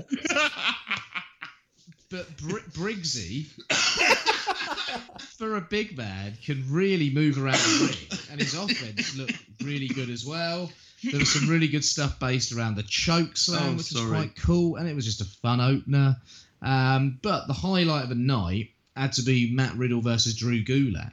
Leon Ruff. Okay, there yeah. we go. Leon yeah. Ruff. That reminds me now. J P, you've seen Riddle versus Gulak, haven't you? What, from... Yeah, I've seen that from this show. Yeah. And that and that was really good. Oh, of course you have. Went, went straight to the Matt Riddle match. Did you D M him after? Tell him what you thought? Uh, mate, I'm I'm saving that for that big emotional reunion. Oh, he's coming he, back, isn't yeah. he? He's over for uh, N X T U K. Yeah, but I won't be there for that. There for that. Nah, it, it's it's when he when he, he takes the money and he goes, ah, fuck this. New Japan and J P move on in the future that way. Anyway, I digress. Uh, but yeah, as a match, I thought Riddle Gulak. It was a reminder of things that I've not seen Riddle do mm. since he's been in N X T. There was like his offense. You realise when you watch this just how much he's tried to adapt his style to like the modern N X T audience. So his style in N X T, and especially in his big takeover matches, is far more sort of spot based, if anything, mm. and far more based around big moves and big strikes. It was far more sort of patient here. There was a lot of real physicality, lots of holds, but the way they were using the holds actually really benefited the match. Lots of subtle stuff of his feet, like slaps with his feet and stuff that you're not really seeing in N X T so much. And Riddle was so up for this as well. You mm. could tell he was absolutely in his element. And you could tell... Cradle well into Gulak, though. Wasn't yeah, but Gulak was decent. I'm not yeah. a Drew Gulak fan. Yeah. I've seen some terrible, boring Drew Gulak matches before, but... this was probably the best match I've seen him in as well. And you could tell that both of them saw this as an opportunity. It was an opportunity to have a really fun match, to be honest. And they had the crowd throughout the show, if anything. I would say if you're going to watch anything from this match, that's the match to watch. Mm. Um, I didn't know anything really about the show before. So when Paul Heyman turned up, I was really surprised. That was like, like a cool moment. Oh, it was. Mm. It was. And the way they shot Heyman... the way the camera was positioned, it looked like it was the E C W arena twenty years ago. Yeah. The way they shot it. So it was like this sort of nostalgic way of shooting it. It looked, it looked quite cool. Heyman was into it. He came across as about as genuine as Paul Heyman can ever come across as well. Um, he announced the next match as well. His ring announcements were fucking amazing. Yeah. Like, they were so good. And then J D Drake against Austin Theory came close, I thought, to the Riddle Gulak match. Jay, have you guys seen much J D Drake before? This is the only fake the James work- Drake, isn't it? Yeah, yeah. Only in the Workhorseman, but he's he's, he's really yeah. good. He is so much better than the Liverpool James Drake, Benno. Sorry, mate. Blackpool, mate. Blackpool, come on. Oh, I don't know where he's from. Somewhere up north. But I, I tell you what. I'll... He's a Blackpool blonde, I'll have you know. Oh, is he? Yeah, that was his tag team. Uh, yeah, that was a long time ago. He is based in McGull, which is kind of Liverpool, but not really. Um, it's as bad as Liverpool as uh, Lidlum, where I'm from. But anyway, let's not get into the purple bins again. Well, I'll take J D Drake, uh, probably from like Alabama or somewhere, over James Drake from Blackpool any day. And what I say about J D Drake is his image and then the style that he works complement each other perfectly. Like, he is so different to anyone else out there on the indie scene at the moment. Mm. Agile big man, but his mm. offense and his style, the mate, the manner of his strikes, the manner of his offense looks different to anyone else who's out there in the indie scene at the moment. He's really, really explosive as well. And what I like is you can tell that he's influenced by a generation and style of wrestler that a lot of the current crop of sort of N X T talent aren't really influenced by anymore. And they don't really work a style like this. So his style... really, so there's something quite old school, but sort of with a modern spin about the way he works. Austin Theory was just kind of another guy in this match who kept up with J D Drake and had a good match. But this Drake, I think he should be getting booked way more places. Like, mm. I've been seeing the Bowler lineup coming out recently, and I've kind of been like, oh, this looks really underwhelming and tells you a lot about current crop of indie talent that are out there. Mm. I don't know why he's not getting booked in P W G, because he can work big time. And he's something completely different and a completely different match with whoever you're going to put him in the ring with. I'm really impressed with him. I think him and Anthony Henry are over for the Tag Festival. That's right, yeah. The, the Tag League's been rebranded at for. So hopefully they're going to be in Europe around that time, because mm. it'd be good to see if they do come over to the U K, because I'd be, I'd be really... interested to see them. See them in someone like the Cockpit would be kind of great. Yeah, yeah. yeah. I think you could put him... It's not, J D Dragon's Bodum. That's a match I'd want to see in the Cockpit. That'd be a physical war. Seriously. Bournemouth meets Alabama. I'd be up for that. Yeah. um, war everywhere you always wanted. Yeah. He'd probably love Wolverhampton then as well, wouldn't he? Oh, gee. I feel anyone- sorry for going there. I feel sorry for anyone going to Wolverhampton. I feel sorry for me going back to Wolverhampton anytime soon. Sorry, Will. But... going back to the, the show, I'd say if you're going to watch anything, watch the Riddle Gulak match and watch the Drake match. Main event, Adam Cole, Tozawa. It was decent. It was a fine match, mm. but it was just a match. And then we got Johnny Gargano at the end as the former Evolve guy mm. saying nice things about Evolve, and that yeah. was it. Yeah, everyone seems to be saying nice things about Evolve. Like, get that Triple H on Twitter going on about Evolve.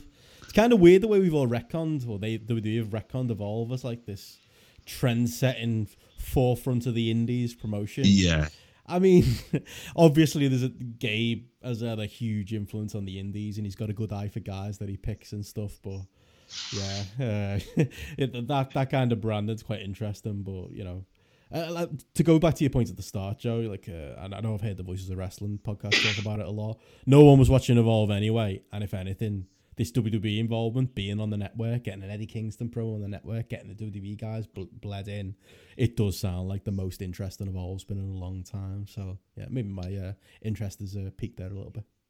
You know what it is, though? This means Evolve can completely rebrand itself. It kind of created this version of history. Because I remember watching the opening promo package, oh, I was yeah, like, I was gonna mention really? It's like... don't remember that run being necessarily so like it's like it was so vital for, for Ricochet, wasn't it? Do you know what it feels like? It feels like this is what Ring of Honor should have been like five, six years ago. That's mm. very much the vibe of what they're going for. Yeah, here. And it feels like they're treating what Ring of Honor was as this underground sensation that developed all this talent and had all these great hot storylines as if Evolve is that company. Mm. It's they've transferred everything Ring of Honor put in place, yeah. Evolve, to tell this version of history, and it just made me think to myself even more. Man, I hope Ring of Honor closes down and I sell my tape library to W W E, and we get some seriously great Ring of Honor documentaries produced yes. by W W E mm. because. That's Sapolsky will be all over those, wouldn't it? But, but Gabe is, to me, Gabe yeah. is Ring of Honor. Mm. And, you know, Gabe is kind of responsible for getting, I suppose, me into indie wrestling in a big way. And yeah. Evolve has never been hot. Evolve has never been good.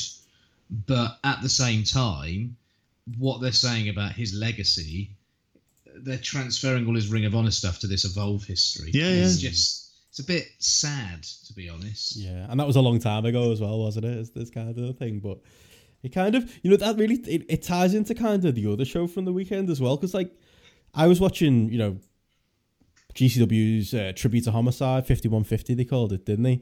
And like in the first minutes of the show, the very thing I was thinking, Joe, was, you know what I'd love? Like an E C W one night stand for Ring of Honor. And I was oh, like, I thought that before, mate. Ring of Honor are never doing it. Never doing it. And you know what? G C W you had a bit of a Jamesy go- in the front row. We'll be there in the Olympia. Um, that, that beautiful venue. Uh, yeah, the, like that's what I was kind of. I, I hope for that. I don't think we're ever getting it. That's what I was feeling like the G C W Homicide show was like. It's like, you know, the way W W E are like uh, throwing back to like, oh, remember the oh the, the good old days of, of Great Gabe Bucket on the Indies and kind of co-opting that co-opting that history. That's what the G C W show felt like. It felt like we've all gotten old enough now that we're not just doing E C W tributes anymore. Like G C W as a whole and this Homicide show, it was like a nostalgia show for the mid two thousands Indies. Like that's. We've come full circle here. We're all uh, glorifying the days of Special K and Black G's and Joker and hom- well, Homicide, definitely. Um, I don't know. They went halfway there. It wasn't a very good show. Uh, I didn't think. I watched the whole thing live uh, for my sins. I know you guys have, have picked and chosen. Um, Jesus, you're a glutton uh, for punishment. Oh, you know what? I had G one to watch and I had A E W to watch, but I, I thought, yeah. Bit of throwback mid two thousands Indies was kind of what the, the doctor ordered. I had quite the hangover. I was full of cold. I thought it'd be a good idea. Um, but yeah, should have got the tracksuit on. While, while throw, me, throw me Ring of Honor beanie on as well. Um, yeah, I do think though, yeah, there's a mark for that. Maybe if with the uh, tomato soup to get you over your cold. There you go. But yeah, maybe if it didn't quite, it didn't quite land for me as an overall show. Maybe there's still, uh, if they did enough buys, maybe they could come back and do the, uh, give it the full uh, Ring of Honor, uh, I don't know, one night stand uh, tribute at some point, Joe. Yeah, for years, all I've wanted is W W E to buy Ring of Honor for some new hot promotion to come out of the Indies or like an A E W or something. Us to get this W W E's version of Ring of Honor, all these E C W one-night stand star documentaries, all of those Ring of Honor shows there to watch on the W W E network. Excellent. And yeah, it'd be great if we got a Ring of Honor one-night stand at, I don't know, the Mur- not the Murphy Rec Centre, that would probably be going back too far. The Hammerstein Ballroom, there you go, or the Manhattan Centre. Chicago and, yeah, Ring, I'd go with. I always love ah, it's not as good a venue. I get why you would go there, but it's not as good a venue. I've been to that venue and it's too open. It is. Um, it is. It's in a big room. A bit and, light as well. That's probably the. Yeah, I think I'm just think I'm thinking of the, the classic C M Punk responses and the uh, the big mm, atmospheres they had there. Yeah, you need a nice enclosed environment. I think, mm. if anything, yeah, uh, rec centre. Let's do that. I wouldn't complain if they did go there, um, but at the same time, yeah. Perhaps G C W and perhaps the genius of Joey Janela could try and put some sort of Ring of Honor tribute show on. But at the same time, in terms of access to talent, all the core talent you need are in W W E or A E W, I suppose. So mm, yeah, you kind, kind of, of struggle to put it together. Yeah, that's it. Uh, so you're kind of left with pulling in like the Prince Nanas of the world and pull, pulling in uh, Jimmy Rave, who's taking a break from uh, D M and people asking for money, uh, and bringing in the the, the J Trades of the world. Not that I'm complaining. It kind of worked for the uh, for the for the mid two thousands Homicide vibe. Uh, did you see much of the show, by the way? Did you see much of the uh, the G C W Homicide show, Joe? I saw none of it. Oh, same here. You didn't, didn't see it? Oh, I thought you'd seen a couple of matches. Gutted. No, no. Yeah. Th- to be honest, you don't need to. It, it was a struggle live. I've got to be. I think. As much as I'm bigging up the idea, it is the idea. The idea of it is great. Um, I get why they think it's a good idea, but as far as actually the the, the execution of it, it wasn't great. Uh, maybe it'd be better if, if you go back and watch on V O D and pick and choose. Maybe it's a worthwhile endeavor, uh, but it was just too long. Like I was watching it again, a bit hungover, waiting for Extreme Rules to start, um, and it was running really, really late.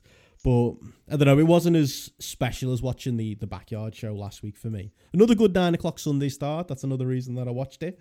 Um, but, I don't know, I had some of the same problems as last time. Like I was saying last week, J P, about like that that G C W Backyard show. And like the biggest problem for me was the, the long intermission and then it never really recovered in the second half. And this was, was kind of the same. You know, there was some fun very indie stuff in the first half. Like I say, got some some Black G's and Joker out there.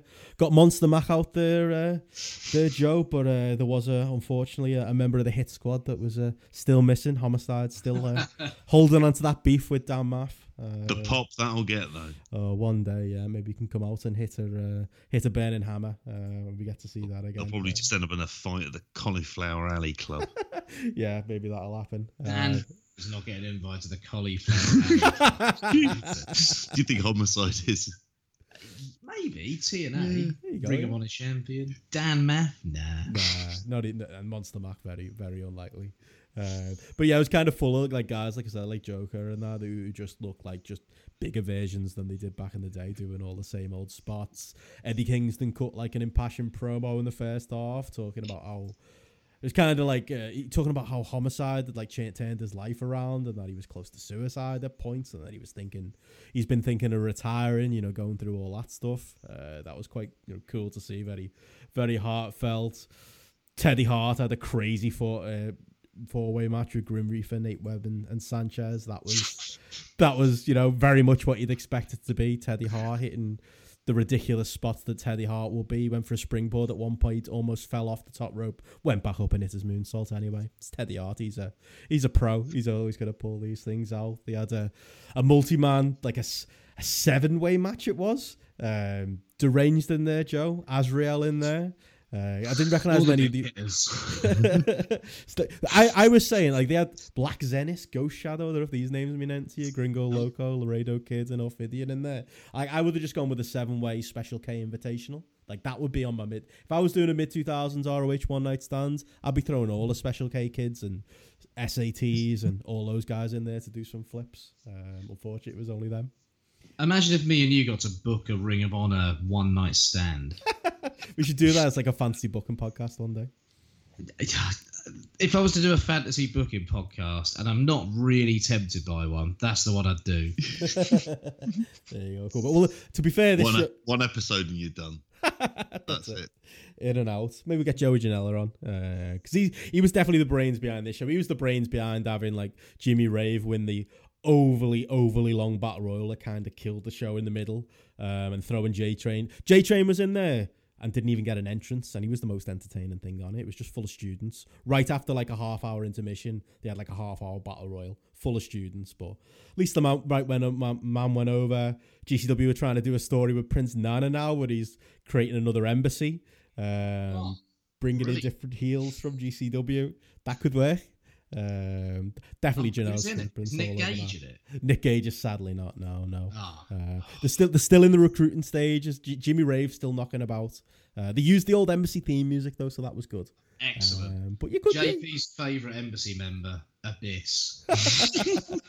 There you go. That could work. He was very good in the, in the embassy. Uh, yeah, he was all right. Probably Corino might work. Yeah, good running. Ring of Honor did Abyss. That's one of his careers. In and out. That's what I liked about it. Yeah. Um, but yeah, as far as highlights go, really, the, the things you should check out, maybe check out low-key Joey Janela, just mainly because it was low-key kicking the shit out of Joey Janela and Janela. I've seen people complaining about it, like, oh, like low-key being stiff. I mean, if anyone was up for getting kicked in the face, it's Joey Janela.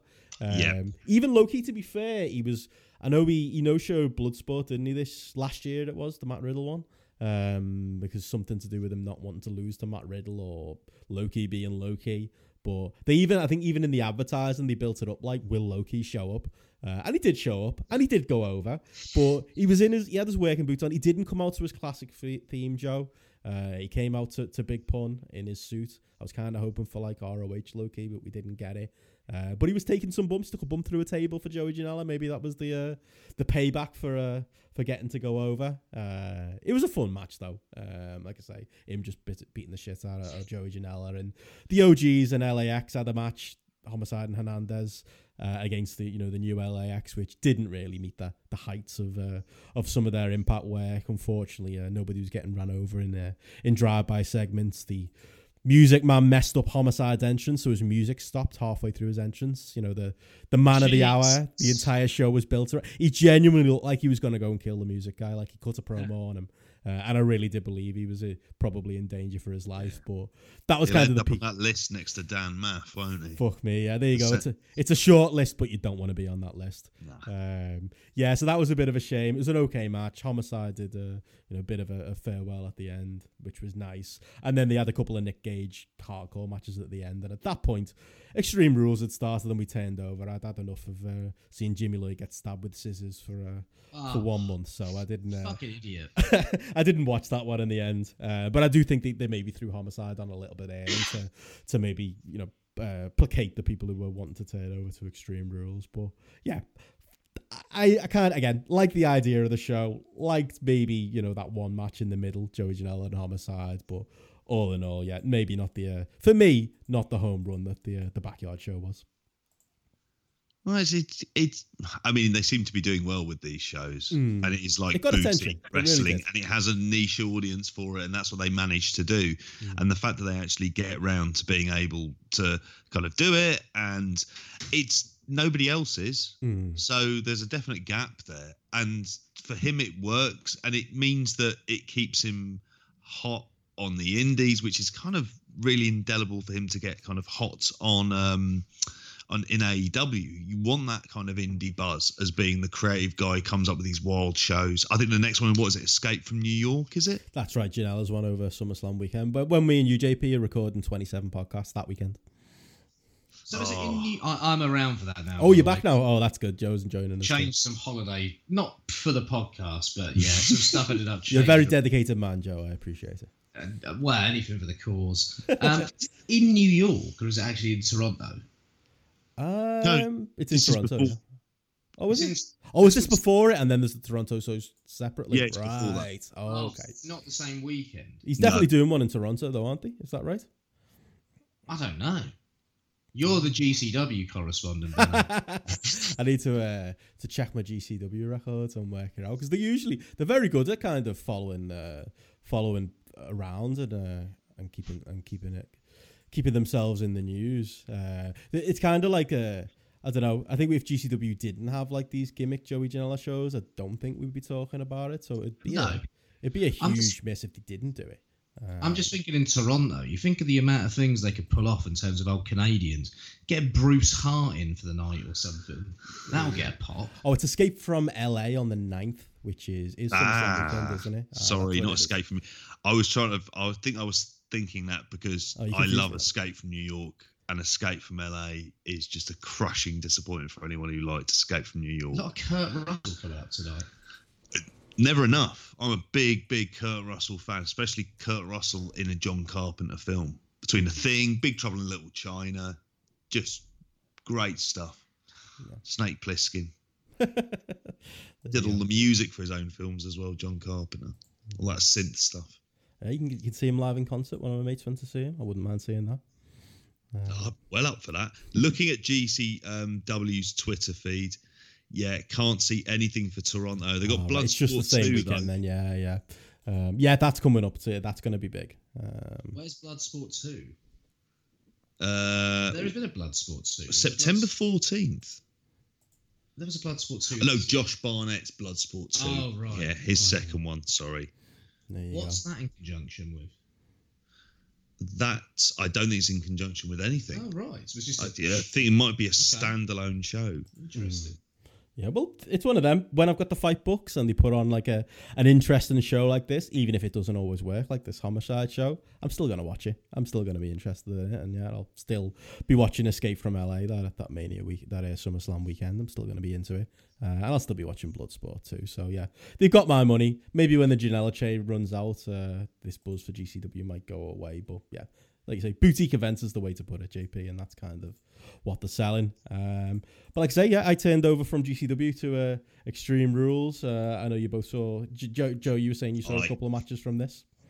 I watched Alistair Black against Cesaro, and I was making my lunch and needed something to just put on in the background. I was making my lunch. So I hadn't seen Daniel Bryan in a while, so I watched the tag match he was in, which was good, but I was watching it thinking, why the fuck is he in this tag match? yeah. I, I saw none of it. I couldn't even tell you what's on half the fucking card, to be honest with you. I, you know Same what? people rotating spaces. I enjoyed Same. it for the most part. I actually thought it was a decent really? show. Like, I thought, honestly, didn't think I'd find myself on a podcast saying this. It was better than A E W. It really wow. was. It was better than the Homicide show. Not better than the G one shows, but honestly, it was fine. I mean, I'm not going to tell you to go and, you know, spend four hours of your life watching it, J P. But I would say, like, what you need to see, Roman Reigns and The Undertaker against Drew McIntyre and Shane McMahon. And I know that Shane McMahon, really? is, Shane McMahon is overused. Shane McMahon should not be on T V every week. They're making a storyline out of it with Kevin Owens, but he's still great value. Shane McMahon selling fear for The Undertaker doing his sit-up. Shane McMahon trying doing a Van Terminator on The Undertaker. Shane McMahon oh. doing that elbow again, like at his age when he's literally oh. probably killing himself. Selling for Drew McIntyre. It was the least offensive Shane exp- uh, appearance I've seen in a while. Even his shitty punches didn't look that shit. He looked like he was really peppering The Undertaker. And tell you what, Roman Reigns and The Undertaker, they look like a dad and lad team. But Undertaker was fully up for it. Like, it felt like because of that Goldberg match, he wanted to be out there and he wanted to, you know, clear some cobwebs and he wanted to, you know, I don't know, clear his rep a little bit. And he could have just picked his moments and jumped in and out. And, you know, in parts he did. But he was in the ring a lot and he looked fine. He looked absolutely, he still obviously looked older, but he was the most comfortable I've seen him in a ring, you know, in a while, you know, not considering the uh, the tag with Shawn and Triple H and, like I say, that Goldberg match. Uh, he actually looked all right. And yet it was a lot of fun. It really was. Uh, watching Drew and Shane kind of sell for the, the two big bits. They put it on first, which was weird. Um, and there was a lot of pl- plunder and distraction, but genuinely, it was very good. And I, I would have thought, yeah, you'd uh, you'd maybe love that one so quietly. I'm not going to lie. The way you sold the Shane McMahon stuff, it sounds like everything I love about a Shane McMahon. Exactly. Best of the world Shane McMahon. Yeah. It's just they've killed it, haven't they, by putting them on T V every week? That's the problem. They can't help themselves. Maybe I'm going to have to have a... If I get the... I've, I've got a bit of time at the moment. Yeah. Sneaky watch of that while I'm making lunch tomorrow, possibly. I gave it three point seven five on Grapple. I Generous. St- I still won't risk watching it on the big screen at work in case someone walks past. No, that that's not the one to worry about. I mean, there were other sh- other matches on the show you might think that about, but no, that, okay. that was absolutely fine. I mean, I don't know, is it one to watch? We don't need work? Star ratings. It's about whether or not would you let a non-wrestling fan look at this and not feel humiliated. Most wrestling, I would not show a non-wrestling fan. Get Gareth to build build that into uh, the next uh, yeah. build a grapple. Uh, throw that in there. Um, I'll tell you, I mean, I would say, like, for me, I gave that three point seven five. It was probably my second favourite match on the show because I'm looking at Grapple now. The average for this match was only three on Grapple, so maybe I just enjoyed the wildness of it. Bobby Lashley and Braun Strowman. You probably don't want to watch that in a room full of wrestling fans with a lot of the gimmickry and a lot of the, the big bumps. But J P, if I can sell it to you, it reminded me of like Abyss and Monty Brown going at it and, you know, big, big lads throwing right. big moves at each other and, and kind of just, just... You had me at Monty. Like a Monsters Ball kind of scenario. It was the best. It was the best Braun Strowman's looked in a long time.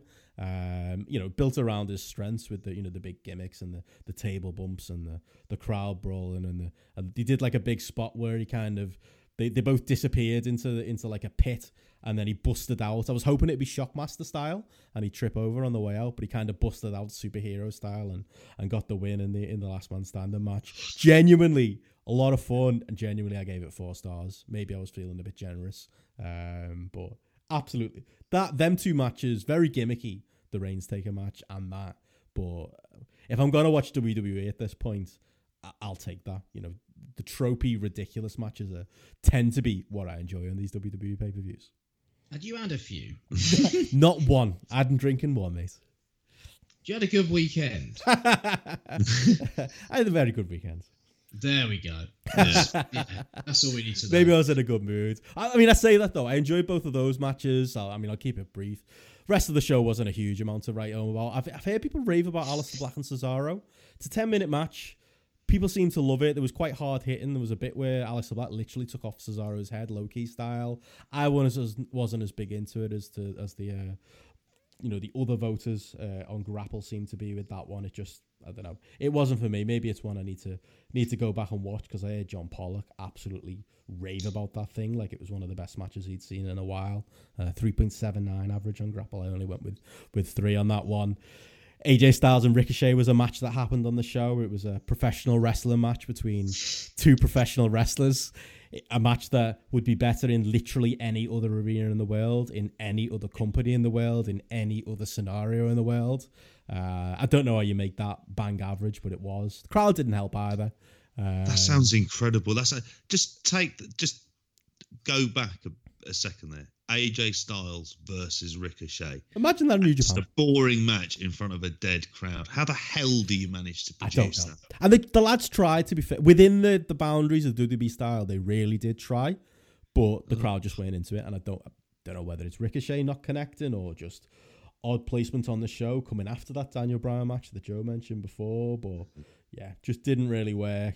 Um, and yeah, you know, the while there were highlights on the show, the main event of the show did kind of have me wishing I wasn't staying up. It wasn't four in the morning and I was still watching the W W E pay-per-view because Beth, Becky Lynch and Seth Rollins apparently go go out together in real life, but you wouldn't know it from the chemistry on what? screen.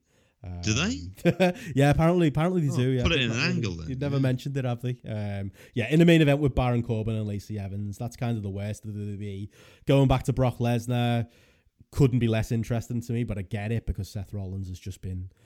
You know, he's he's not been a success as W W E champion. I think you can fairly say that. I, I've always found them quite, not average, but above average. Um, I don't think he, he he fits being the top guy. I get wanting to reset if we're going into this Paul Heyman era. Um, so for me, it kind of the show kind of ended on a negative, but you know, plenty of positive there as well if you if you're willing to uh, willing to cherry pick. It sounds like the Shane match should have been the real main event, to be honest. It was. We started at the top. And then we kind of had a slippery slope with maybe a, a little bump in the middle for Braun and Bobby. Um, but again, that just might be uh, one of my guilty pleasures. That is the trend with most big W W E cards, isn't it? Mm. They do manage a lot of the time to end up choosing like a really good opener. And then it does kind of fall, not say fall off a cliff, but certainly goes down from there. Mm. I, I might watch the, the Shane Taker match or the tag match outside of it. I'm just like, ah, uh, it's, it's like you mentioned. I about... enjoyed the Cesaro, Aleister Black match yeah. for ten minutes of them lumping the shit out of each other, and it didn't feel like a W W E match at all. It's just I, that... thought, I thought they had some chemistry, and Cesaro's sort of strike-based offense, mm. the way that Aleister Black was using the kicks and stuff, it was kind of cool. But mm. you're not missing out on much by it's... not watching. I would say. I suppose one of the I, I don't want to go back entirely back to the Evolve show. One of the nice things about hearing Lenny Leonard on commentary, someone different, and one of the things that I he just was good. I find he was uh, he from what I heard of it. It was the best I've ever seen Lenny looking. But hearing the W W E commentary team is the thing I just find... Oh, it's awful. It is... It's fucking cringe. Just, we we it's, complained about the A E W. It's stuff. Fingernails on a blackboard. The A E W awkward, like, uh, shots of the three of them sat at the announcer's table to really bad comedy. There was one bit of comedy I saw where Byron Saxton was doing some shite and Corey Graves pretended to be annoyed. And it was like, ah, oh, like... Who, yeah. who backstage thinks this is great content? The, the well, we fucking mad Targaryen king, as always. It's just transparent bollocks. It was. Oh, it just... turns out the Kingslayer is nothing more than a kiss arse, so that's not going to be happening, is it? Byron Saxton, discuss or don't, because there's nothing to I, say. There's nothing to say about Byron Saxton. Yeah, there's, there's nothing nice to be said, certainly. Unless it's just some bizarre perform- performance art art piece where he's just trying to pretend to be a really shite announcer in every way. Mm. It's it's quite interesting. He manages to kind of get the exact opposite reaction to to what he goes for. But I yeah, I can't listen to them. Can't listen to any of them. It's mm. just it's painful. Fair enough. Um, well, one other positive I want to say before we get into the G one stuff, just very quickly, one other thing I watched this week, and anyone who listens to a B W E on post will have uh, heard my, my full takes already, so I'll be brief, uh, and really, if you listen to me twice a week, maybe consider what you're doing with your life, but, you know, uh, uh, I, th- I would just want to point out that the I, I watched the the Riptide show uh, that you guys were uh, mm. were, raving, were at and were raving about last week, um, and specifically the Pac Cara Noir match. Just wanted to very quickly before we get to the G one echo your thoughts on that as a as a great match. You guys did your job as a very partisan crowd. I thought that was a, a big note for me. It's what I really what I really enjoyed about it was Pac just being this evil outsider heel, despite the, the pop he got at the start, and you guys and the rest of the crowd so desperately want Cara Noir to win. And, you know, in a lot of ways, it was very much the Pac show. You know, he's just so fucking good. Like, his timing. There were little things, like there was a double down in the middle of the match where he was kind of, where the crowd were, he was like letting the crowd soak it in and letting Cara Noir get his little comebacks at all the right moments. Where it, watching on V O D, it was like, I'm watching a top draw worker here. And, you know, he was great. Cara Noir did hold up his own end, you know, with the little things like yeah. fighting back from the kicks from the ground and stuff. But yeah, for me, it was a masterclass in, like we said earlier, and reminded me of uh, just how good Pac is. Um, you know, in telling a story similar to the to the Oku match, and, you know, resorting to flying when he absolutely has to, and, you know, almost having to to put, you know, Noir out to pasture with the red arrow at the end. And yeah, I really loved it. Not quite as good as uh, as Pac Michael Oku, but absolutely lived up to the uh, the live report that you guys last week, and did seem to to peak a lot. I'm you know I'm not one hundred percent sold on Cara Noir. I love the gimmick. I love the presentation in Riptide. I wonder, you know, about translating it to other places. But as far as the best place for this match to happen, this was it. Um, and as far as a, a way to get his name out, uh, brilliant and genius from Riptide to, to throw it up on, on YouTube for, for everybody to see. Yeah, it was really, um, it was good, the fact, because I think we'd recorded, I don't think it'd gone up. By the no, time not yet. No, recorded. So. so it was like a real affirmation of what we'd ended up seeing live and how great it was, and the reaction for when Pat, Pat comes out. I think of our work colleague who hasn't gone to a show since going to see like N X T in Plymouth, I think, or something along those lines. Was it Addy? Yeah, yeah, he'd gone to see N X T. Oh, I, I thought he'd never been to a show.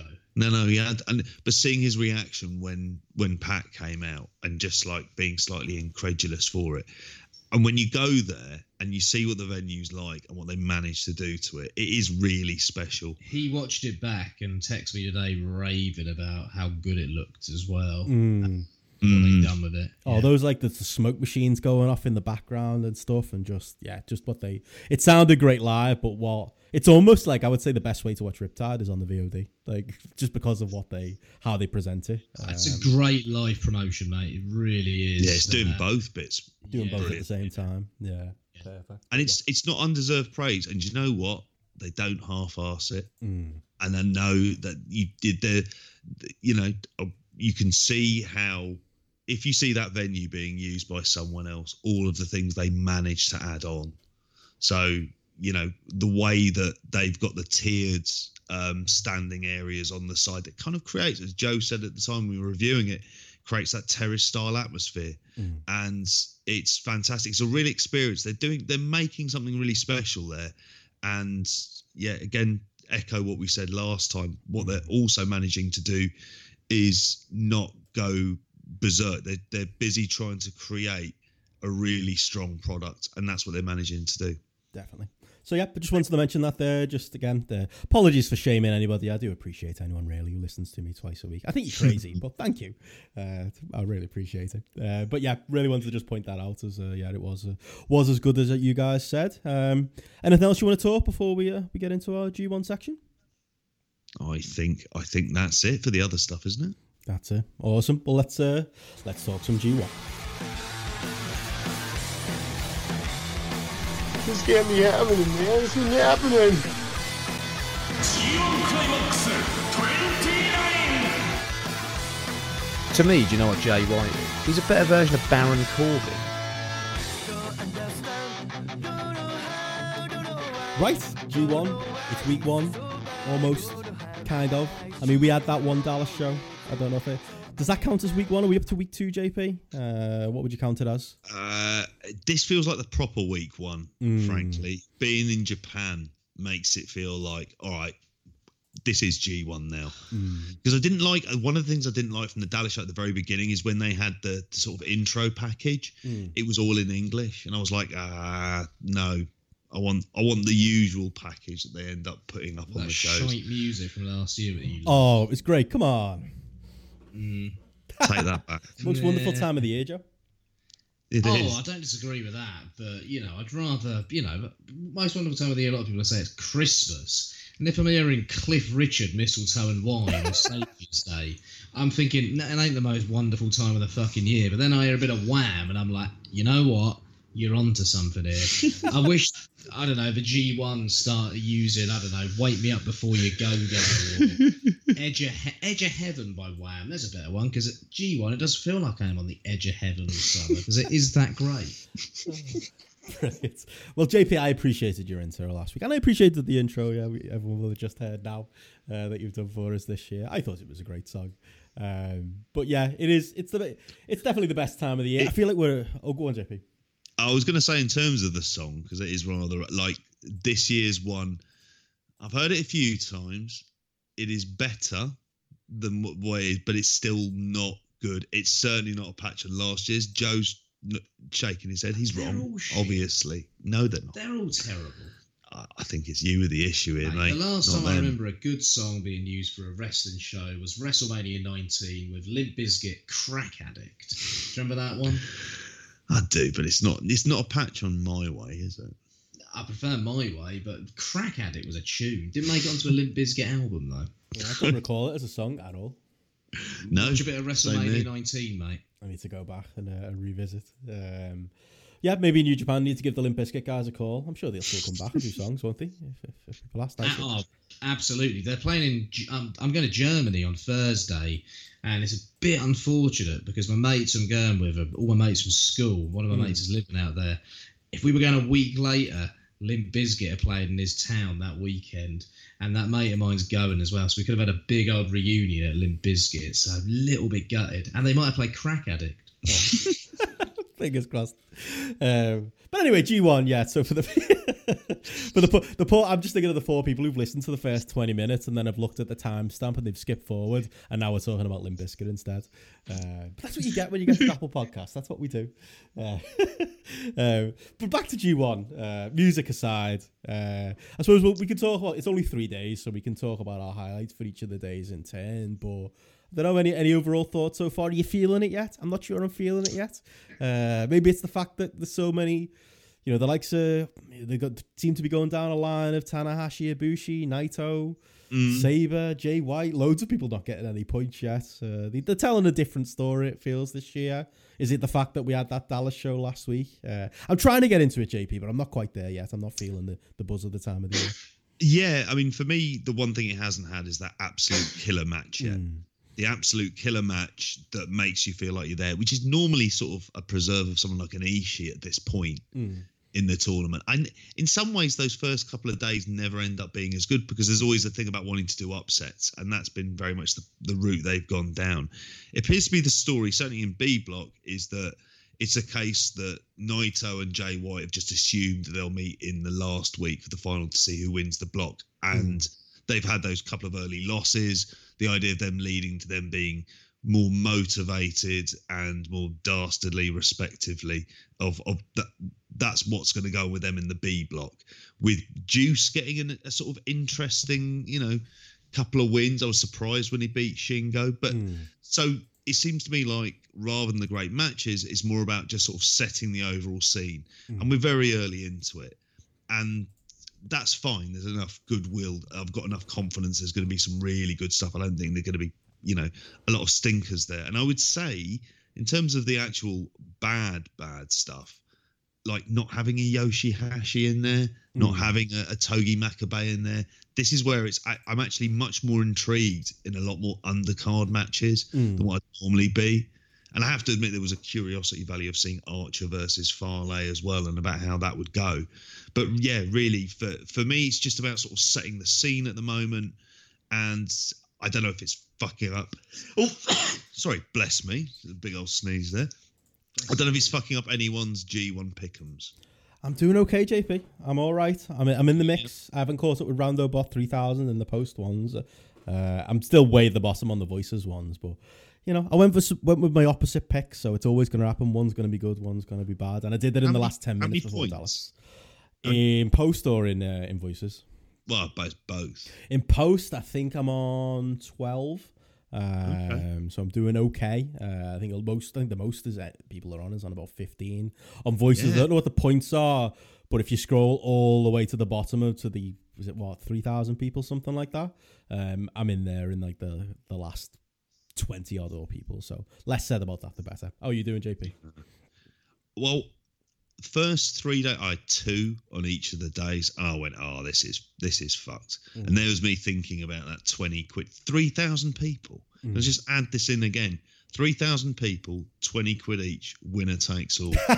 You'd be watching. You don't want G- it to be for money, J P, but you want it to be for money. More money than the winner of the G one would take back in a salary. Grapple gambling. It's a business idea for next year.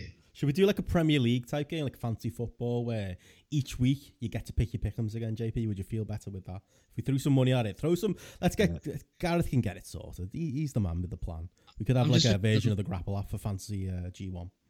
The marketing could be, you know, like Ray Winston doing the Bet three sixty-five Jesus. It could be J P talking about, like, well, like, I don't know, the horses, the dogs, I've done them all, I've been there, wrestling. And it could be you in, like, a coat, like a Del Boy-style coat, little pork pie hat on or something, get a little book out of your... Little birdies told me that Juice is going to have a big year this year. You want to get on it? Get on the app now. There we go. And then it comes up, yeah. Honestly, there's an idea. Juice I'm, to beat Yano. Look, I'm five not, to four. I've never been into the pick'em stuff, but I will enter if Gareth gets it on the go and if you're doing the advertising for it. Oh, I, I might have overestimated J P. There's only eight hundred forty people in. Is oh, that enough okay. money for you? Is it still worth it? Look, mate. Again, eight hundred fifty-four. You know, you're talking a. Let's just say a good thirteen grand. Thirteen grand for a wrestling tournament. I like the way you like did those maths that quickly. That.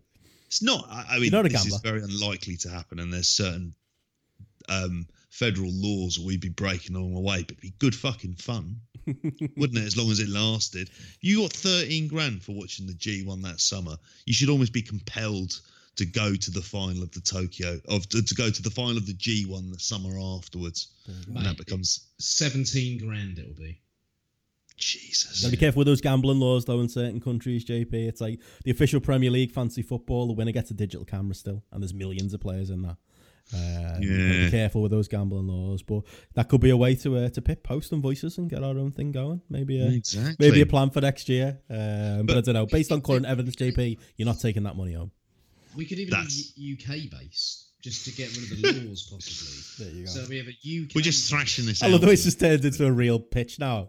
It really we, we haven't told Gareth. He's just going to have to listen to this and, and, and just put it together for us now next year. I think that's the way we like to drop these things into the mix. He loves a cheeky flutter, does Gareth. So why not be in charge of cheeky flutters all the way through G one?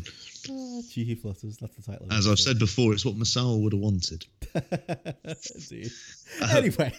So yeah, I'm on ten points. I, I, I didn't look first. Three days, ah, oh, fuck this. And then I had four points on the last day, so I'm up to ten. And I went, I'm probably nowhere in this. Yeah, well, that's five the thing. Points off the lead. I was like, what the fuck's going? It just appears to be a wild, like no one's no on the pattern of how this is going to go. No one's calling some of these results. You know, no one's calling. You know, Jay White and Ishii. No one's calling. Well, some people I did. did. Taichi and Naito.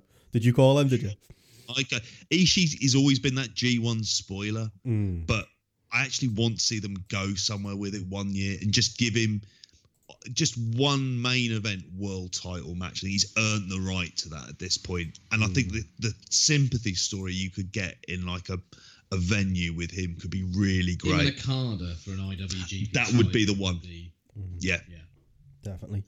Um, But I suppose as far as the actual content of the shows mm, go, sorry, just trying to think of a segue there. uh, we should probably talk about them. I mean, let's go through day by day. I mean, day, I, I keep wanting to say day one, but it's day two. Uh, we kind of kicked off this week's uh, action with the B block. Uh, I don't know, any any big highlights jump out for you? Uh, Jay White headlining, uh, Joe, that's a, that was a thing. Um, Kobishi was a lot of fun. Uh, I don't know what mm. were the uh, what were the highlights uh, or what are the, the big stories coming out of uh, the first day proper of uh, of the G one in Japan? I thought it was a really solid day, really solid show to get it underway in Japan. I loved the first match. I thought Juice and Shingo mm. were really, really good together. I thought there was a natural chemistry. It was a I fight, thought, wasn't it? Yeah, it was, and it showed how diverse Shingo is again. Like, mm. Shingo can kind of adapt to anyone's style, mm. and this was the best I've seen Juice in a while, I thought. I thought that his charisma was off the charts here. Mm. Um, I thought that he was really playing into it with some of the stuff that he was doing in the match. Uh, he had the crowd on side as well. And I was really surprised that he, he won the match, to be honest with you. I thought this was a guarantee for Shingo, but yeah. not not complaining. It was a really, really fun match. Sort of, you're talking three and three quarters, four star sort of level to get things underway. Um, I'm looking forward to seeing more Shingo, I got to say. Shingo, the diversity of opponents that I've never seen him face before in this tournament. Mm. It's going to be interesting. The Shingo Ishii match is one of the matches of this tournament that I'm looking forward to more than any other, mm. because I almost feel like there could be a sort of like, I'd say passing of a torch. What torch is really being passed? But Shingo, to me, is like a more diverse Ishii in many ways. It's an Ishii that can do a little bit more, mm. um, that maybe doesn't tell stories in his matches and sell in the same unique way Ishii does, but there are similarities there, and I feel that Shingo could play that Ishii role in the company at mm. some point, possibly. Um, mm. Yeah, I think he was, he's, he's kind of like... It's interesting because he's still the junior in there, isn't he? So I'm kind of watching it thinking, are they going to, you know, be putting him over guys? Or are they going to, are they going to Ospreay him? Uh, which is kind of my worry with Ospreay, losing, you know, a lot of matches in this going through the tournament, or are they really going to get behind him?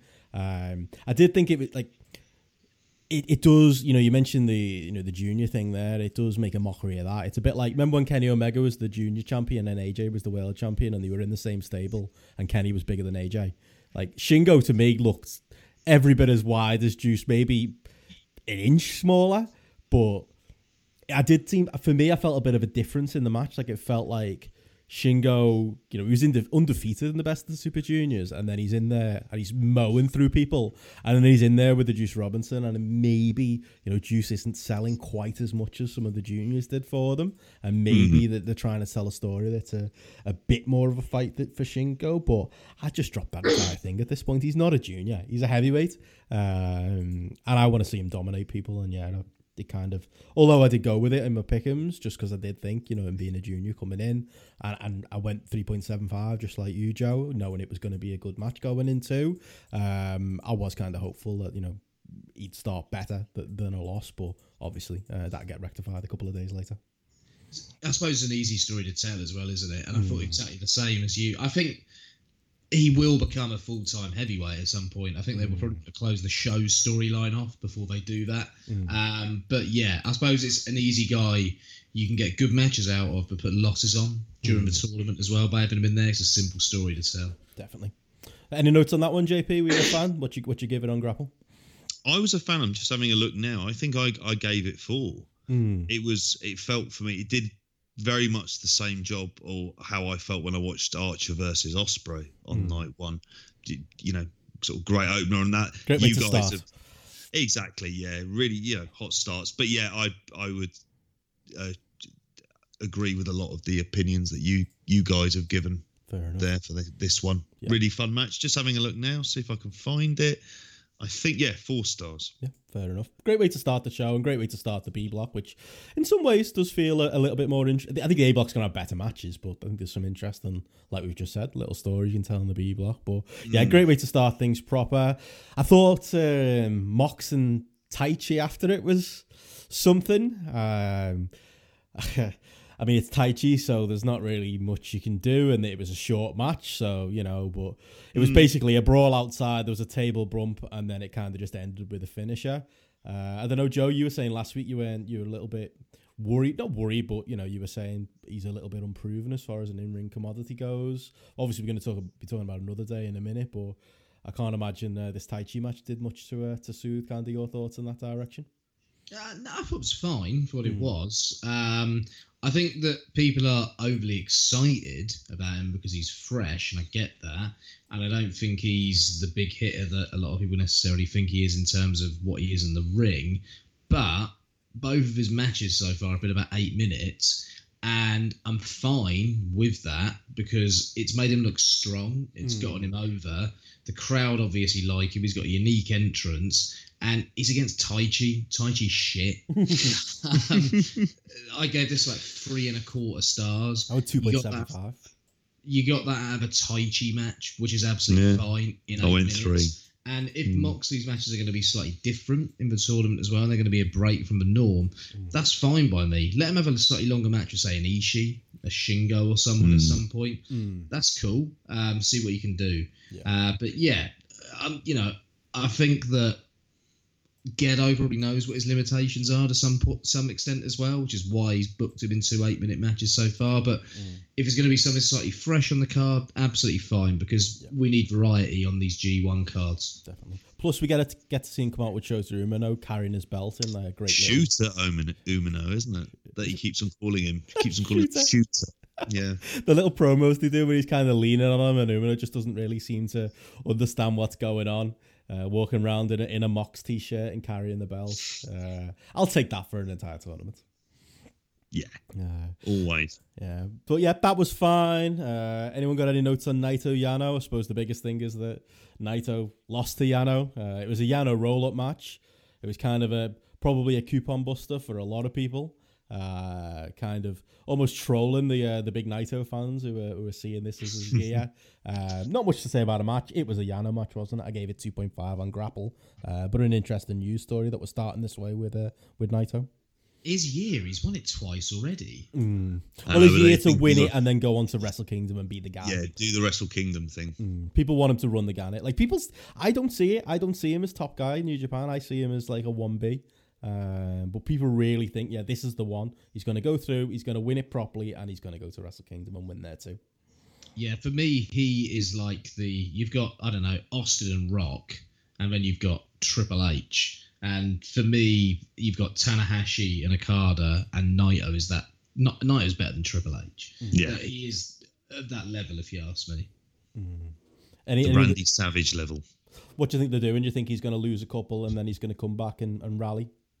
Yeah, I yeah. can't see who else on this block you can put in the final. Um, the only other person I think could have, you know, that great final match is Ishii, mm. but probably Shingo as well. But they're not going to give it to Ishii or Shingo, are they? So, no. you know, mm. we oh, man, if they did give it to Ishii, that would be great. Mm. As an outside bet. That would be it. Tremendous. And I think this is a year that they're going to go that little bit. I think Ishii has ended up around eight points most years, but it's always with some very big wins in there. Mm. But I can see him kind of, he's, you know, it'd be good to see him being positioned into challenging for a, a, an yeah. intercontinental title mm. as well. I'd love to see him just that world title match for challenging. Ishii doing his Spurs Champions League run to the final this year for the G one yeah. would be the dream.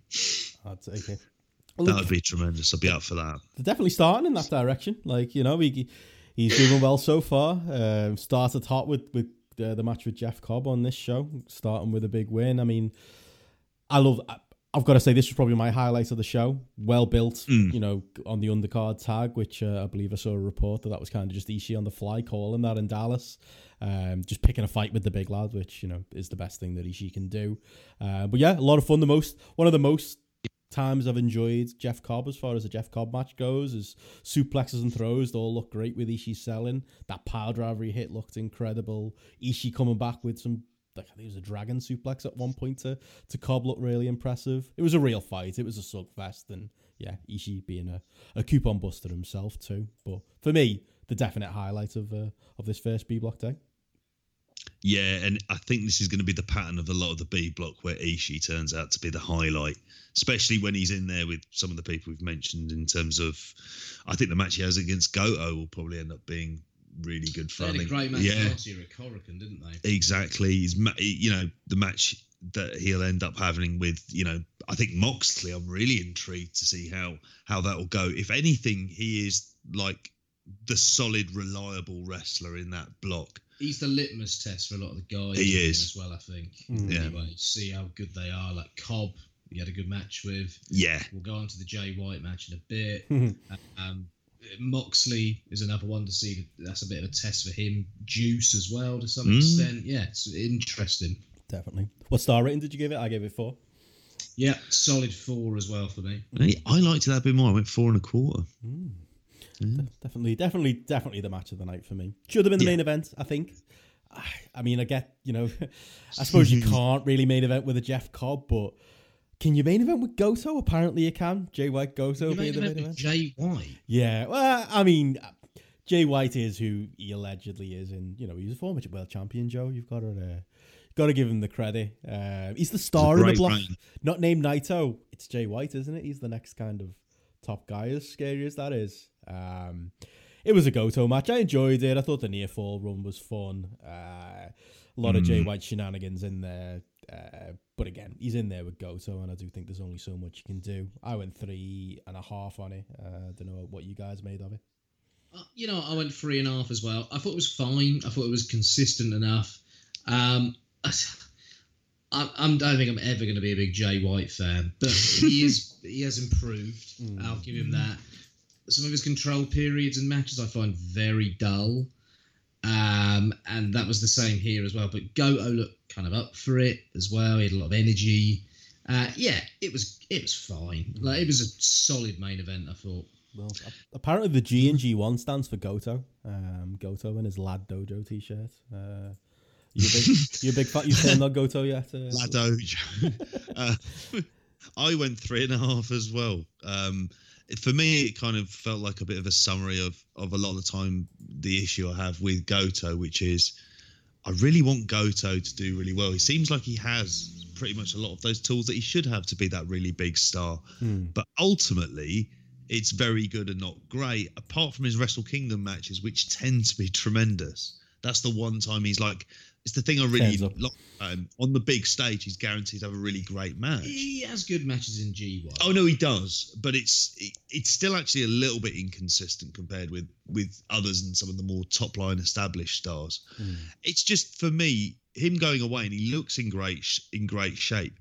It's just that from a character perspective, everything else is exactly the same. Mm. And that, for me, is the that's kind of the issue. Yeah. You know, he's, he's treading water as a character for a very long time in that company, really since the end of the Shibata series. Mm. It's like, what's the plan with Goto? Like, what what do you yeah. do next with Goto? And I don't think there's an answer to it. Um, odd one, kind of. Veteran run yeah. going kind of for like his... Kushida did to the juniors mm. division in many ways, where we'd seen everything he could do, and yeah. he's a good talent, but what is he offering? Yeah. That's it. Not much. Odd choice to, to put over on the first uh, big Bleedback night, but you know, maybe it gives you an extra story, makes him a little bit more credible going forward. I can I can maybe see see the thing yeah. there, but yeah, a bit of a downer as a main event, but still That's, fun show. If it means we're not going to get Jay White in a final, then you know, I, I, I, like, I, I'll be honest. I cheered when Goto won, and I cheered when Ishii beat Jay White as well. Wow, there you go. Big moments. Uh, so you're you're emotionally invested, Joe. Nothing wrong with that. um, yeah. Uh, there you are. we then move, we move it on to the A block though. Uh, after that, on day three, we move back, and I almost entirely skipped Bad Luck Fale and Lance Archer. I just forgot it existed. I, I started with Ospreay Sanada. Uh, it was only when it finished I was like, I've only seen four matches here. What have I missed? And I had to go back and watch it. Tell you what, it was like the New Japan equivalent of uh, of Strowman and Bobby Lashley. Big hits, big bumps. Maybe just not quite as good. Uh, I actually thought it was all right. Enjoyed it more than I should. Still hate the claw. Uh, but Archer's looked all right so far. He has. Farley looks a state. He does. To be honest, the gear he as really, well. Really does. The camo pants not working for me. Uh, it, this has to be the last year of that, because if you're going to be a big man in this, I Archer all every day of the week and twice on Sunday in there instead of Farley. But Farley, it's it's just like his job is to almost go out and have a shitter match really as he can kind of have at times, mm. or like doing very, very little and see what they can do out of it. It is like a weird test. He looks like a cheap bumfuck indie worker. He does. Well, he does. Like that. With his general T-shirt I, and the cigar. Look, I hate Tama Tonga, but I'll take Tama Tonga any day over Farlow at this point. Yeah. Uh, Farlow's got more meme quality, I suppose, than Tama Tonga, which is really something. Yeah. Well, I gave it three point two five, and I didn't expect to give a Farlow right. match three point two five. The average is two point eight eight on Grapple, so maybe I'm the high man. But, you know, at least there's that. Maybe there's hope. Well, Ospreay and Sanada was good, wasn't it? Yeah, that was up next. That was fun. I'm, yes. They've taken away the elevator theme. I'm not a fan uh, of whatever that this copyright theme. Issue, isn't it? Yeah, Ospreay said something about how he had an agreement, but now the, the, the label are being dicks, so he's lost it. Sorry to uh, Garrett's Kids, who uh, gave us a Belton rendition of that on a podcast yeah. a, few, a few weeks ago. Um, to be honest, though, Joe, I, didn't I hope love... not crying too much over that song disappearing. Hopefully not. Um, but as much as I was kind of over the average on Farley Archer, I was quite a bit under the average on this. I gave it three and a half. I liked it. The average is four mm-hmm. on Grapple at the moment. Maybe it's the Sanada factor dragging it down for me. It's for me on paper, it was one of the least interesting Ospreay matches. He obviously still made it good. you know, flipping out of the Paradise Lock and, you know, eventually getting trapped and thankfully getting a relatively clean win uh, against Sanada. I was glad that happened early. Uh, I don't know, maybe I'm being harsh on it because of the Sanada factor. Would either of you higher on it than me? Yeah, I went four stars. I oh. thought this was, it was my favourite match on the show. Um, but it's just Ospreay, mate. He's just yeah. full of these Ospreay big hitters, shot. Isn't he? Mm. Um, mm. And I just love the, the the reversal sequences. The reversals of the reversals mm. was awesome. There was a whole sequence where it ended up them doing the sort of Ospreay ricochet pose spot, which I absolutely loved. Um, it was kind of cool to see that sort of thing in a G one.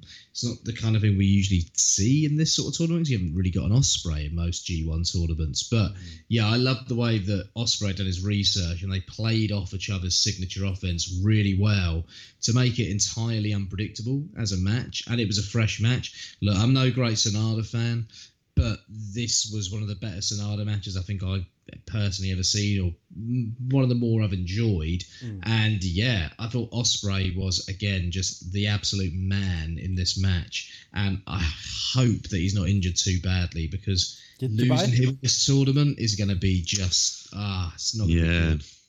Interesting one, that, isn't it? Because they're not being very specific on the injury. Is it an ankle, J P, or is it? They said it was said? a neck. A neck. What Dave Meltzer. Oh, it's ankles, Kota, isn't it? Yeah. Yeah, he, he got a stinger. Mm, yeah. And they're going to make an announcement. I suppose it'll be imminently, won't it?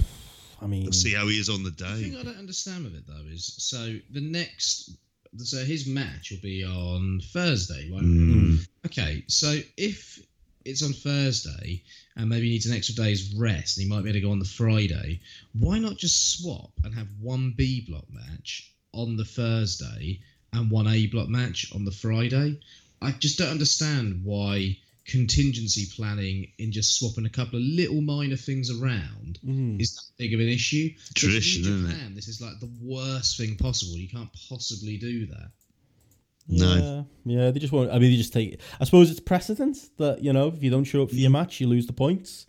Uh, but then again, yeah, we lose we lose Ospreay and Ibushi, and I'll be honest, like I love Will Ospreay, and like if this is a ser- if this is serious or as serious as they're playing up, or more serious than play- than they're playing up, I mean, I don't know if I believe the Kota Ibushi ankle injury as much as he's laying it on. But mm. throw them two out there, if they're both banged up, they're gonna kill each other. I was so, going to say. W- yeah. On the one hand, I'm annoyed we're going to lose the match entirely, but on the other hand, like, it's probably not the best thing for them to face each other at all. This is the worst possible person you could be facing if you've got a bad, slightly bad neck, is Kota Ibushi in some ways, isn't it? Corican main event as well, isn't it? Yeah, exactly. Yeah.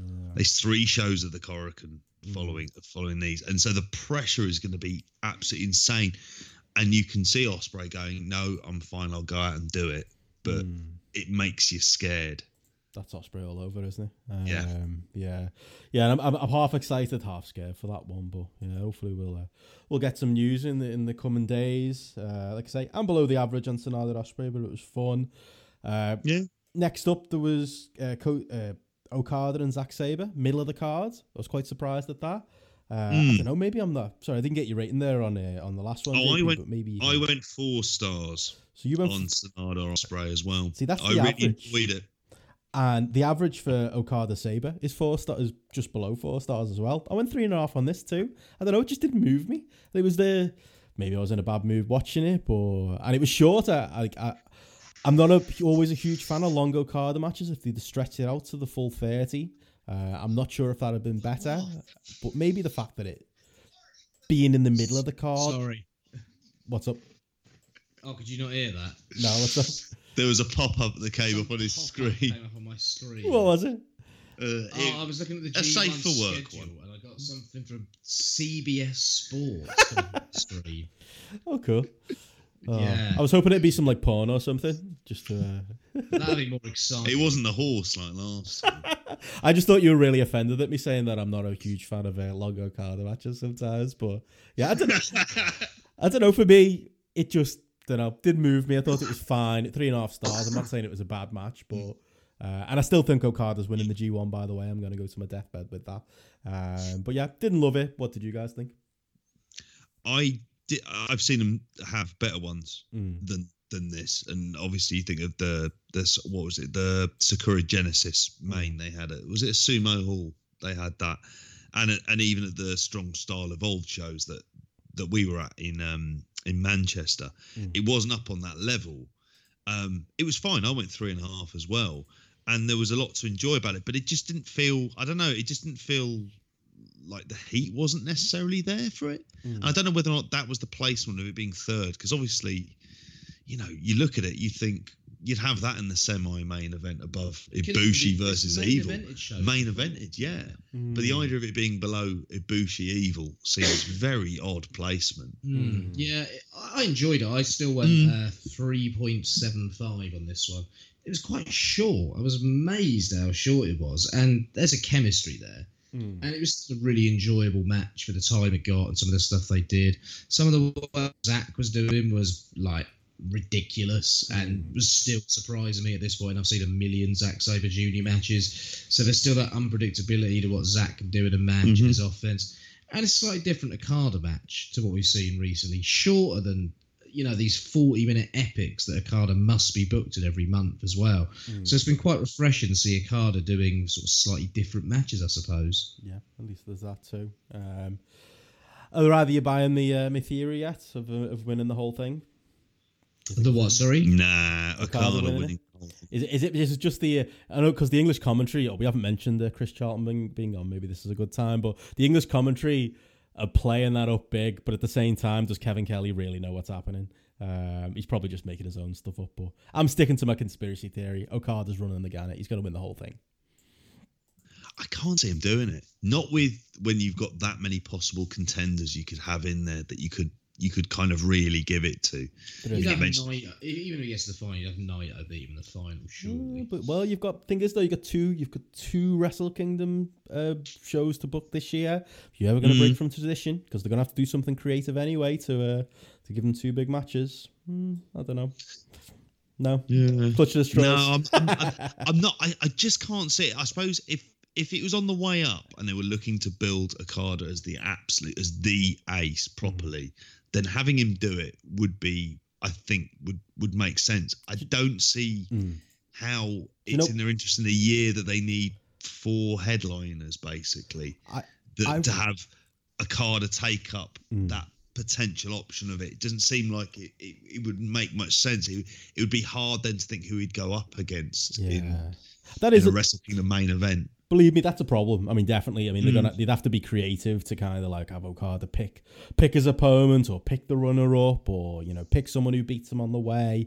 But I think, you know, I think my main theory comes from, I just, in my head, I've imagined, you know, when Gedo sat him down and was like, listen, what we're going to do is we're going to put you on a losing streak and we're going to make you wear pajamas and we're going to make you shout Scooby-Dooby-Doo when you do all your big moves. But at the end of it, you're going to be the world champion who wins the G one. And Okada probably went, yeah, go on then. That's that's that's the main thing behind my theory, to kind of do away with the ghost of uh, two thousand eighteen Okada. Um, but again, maybe it's just because I've I've picked it in my pick'ems. I'm I'm being really hopeful, but a boy can dream. Um, but yeah, interesting though. Put well, you, you'll have pissed that G one pick'ems if that happens. I'll take it. Uh, but yeah, interesting it going on third. Uh, fourth was uh, Kota Ibushi and Evil. Went three point seven five on this one. Um, the most I've cared about Evil in a while, probably mainly because of Kota Ibushi's ankle and his selling. Again, you know, whether it's real or not, I believe it's real when he's out there and he's limping out on his entrance and he's, mm. he's taking all that Evil offense. Uh, they're putting Kota in a slump, much like they are a lot of other people, but I get it. He's got the injury to sell it. Um, yeah, despite Evil being in there, quite enjoyed this one. Yeah, I thought Ibushi was awesome in this one. Um, I thought his selling was great throughout. Evil was the most I've enjoyed. It was the most I've enjoyed him in mm. a long time. Mm. Um, he seemed like he was really up for it as well. There were some good teases during it as well. As a point, I thought Ibushi had it done, and the way that Evil sort of uh, put his comeback together was really explosive. Showed some real fire. Yeah, perfectly enjoyable match. Story made complete sense. Mm. Yeah, definitely. It was definitely the, the right match for the for the slot on the card, and yeah, just a nice, maybe not one we're all going to be talking about at the end of the tournament, but a fun one. Um, what did you both yeah, think I, on Grapple? I went, th- I went three and three quarters. I had relatively low expectations, unbelievably, for this, but um, mm. like I mentioned about Kota Ibushi, like one-legged moonsaults and stuff like that, and just the tentativeness, which made me also agree with what you said, Ben, thinking that this ankle injury is being over-egged mm. effectively. But yeah, three three and three quarters. Yeah, fair enough. Uh, I went the same on the main, Kenta and Tanahashi. Uh, bordering on four, four, just about four is the average on Grapple. Maybe I'm slightly bringing that down. Uh, really enjoyed it though. Uh, Kenta looked a little... I still, I'm, I mean, I still feel like it's the ghost of Kenta that we're watching. Um, I enjoyed him doing, you know, a bit of Shibata offense in this one, and the camera constantly cut it back to him. It was as stiff of as as seeing Kenta in a long time. Um, just like in that Ibushi match. I don't know. I liked it. I, I know people raved about it. I liked the story with Tanahashi refusing to shake his hand. I liked them trying to get Kenta over with the go to sleep. I even like, you know, as much as I complained about, not complained, but, you know, we pointed out Okada being in the mid card. This was clearly in the main event spot just to let Kenta have that big speech. A lot to like here, uh, but still, all in all, didn't quite meet four for me. Don't know about you guys. Yeah, I got to four stars for me, this one. Uh, I really enjoyed this. I think with Kenta, my expectations are low, so uh, actually seeing him connect, get over, and do some more consistent work in this was great to see, if anything. I like the story they told him mm. as well. Uh, J P will probably go into that a little bit more in a second, but there was some great aggression from Kenta here as well. Mm. I thought him and Tanahashi had some chemistry, if anything. I don't think they've ever yeah. actually faced off against one another before, but yeah, it felt like I spoke last week about how he's Michael Owen and he needs to get that winner in a four three victory against the mm. arch rivals, you know, that Man City, Man United game. Here's Noah versus New Japan, and he's coming up trumps and getting that ninetieth minute winner. Yeah. Yeah, absolutely. Don't know how to follow that one, but yeah, it is. It was. I also went four on this, mm. and and like you, everything that I really enjoyed, and this is where Chris Charlton really kind of went into it, and they went into serious detail at the start of the match, which kind of made it feel a bit more epic for me. In talking about the idea of this being effectively Strong Style versus King's Road, and the freshness of the matchup between them, and the fact that, like you say, it was like Kenta was connecting. The crowd were definitely a lot more more invested. Tanahashi is some sort of god, managing to do this on no knees at this stage of his career. It is, it's pretty incredible. But it gave, rather than it feeling just like a dream match, it just had that historical context of why it is a dream match, why mm. this, why you want to see this match. And that got me hooked. And also, like Joe, I've got low expectations of what I'm expecting from Kenta in this. And this felt like a kind of pleasant surprise. Mm. And it was like part of the rehabilitation. So you say it's, it's like the ghost. I still I still think he can be, I'm wanting to believe he can be revived. And matches like this don't necessarily have, won't hurt him, and it will make him feel good. I could see them also doing, possibly doing a rematch at King of Pro Wrestling. I think you could, you could do something really fun with that as well. Yeah, and there's more story to tell, isn't there, there with, yeah, like say, with the, sh- the handshake stuff and the Shibata. Shibata in there in the mix too. Um, yeah, uh, you know, I'm I'm still not doing, you know, somersaults over it, but a little bit more positive on him after this one. And yeah, solid main event, better promo than Goto, so I'll take that. Yeah, um, and it kind of wrapped up like, again, nothing that I'm going to be talking about match of the year time, end of the year. I think we've got all that stuff to come, but all in all, you know, I don't think we're going to get a bad A-block card this year, but a very good A-block card, I thought. Yeah, and I thought that those four matches generally, I mean, ignoring the Farley-Archer match, like, they were a strong run of four good matches that were, there wasn't necessarily much between them in terms of how great they were, but they were all good. Yeah, definitely. Yeah, it was uh, one of those easy watch uh, G ones, especially. Yeah, once I once I realised I had a, I had missed the match, but yeah, fun show. Uh, we then headed back to back to the B block for night four. Um, again, finding the B block quite interesting at the moment, but I don't know. Starting with Yano and Shingo, uh, kind of worried me a little bit. Uh, I like that that Yano was kind of playing up the the Naito match uh, from the previous night, and you know, going for more of the t-shirt stuff. It, It does make sense. Um, at least we get that. At least we got Shingo going over him. I was terrified. I'm glad Shingo's uh, on the board, just like uh, Ospreay got on the board in his second go as well. Uh, again, another, for me, two point five star Yano takes the piss match, but with the right result. Yeah. and it is with the right result being the proviso. In the mm. sense, Yano is, yeah, he operates in the perfect spoiler mode for it, mm. but it doesn't, this wouldn't, whereas you can get away with it with Naito, obviously you can't be doing this sort of stuff with Shingo, so thank Christ they didn't. Mm, definitely. Um, next up, Goto and Juice. Any thoughts on that one, Joe, or, or the previous match? A Goto match, three stars I gave it. Yeah, I thought it was fine again. Um, I think I might have gone slightly higher than that. I think I went about three and a quarter on this one. Um, I like Juice Robinson. He's easy to watch. I like his style. He engages me. I'm glad he went over. Um, it's going to be interesting because him and Moxley are faced on the last night as well. Mm. So I think that him and Moxley are going to be with a chance of winning the block come the last night as well. So after last year, I think Juice only got like three wins last year and they jobbed him out a lot. Seems like they're kind of making up for that this year, giving a bit of a mini push, if anything. Mm. Yeah, that worries me a little bit that they're playing up the hand stuff with him again. Are they going to go like that? that is he going? Is that going to start having him lose and, you know, they go that story? But I do think, yeah, I think it's interesting that, that they're paired up near the end, him and Moxley. I do think he's going to get maybe his win back.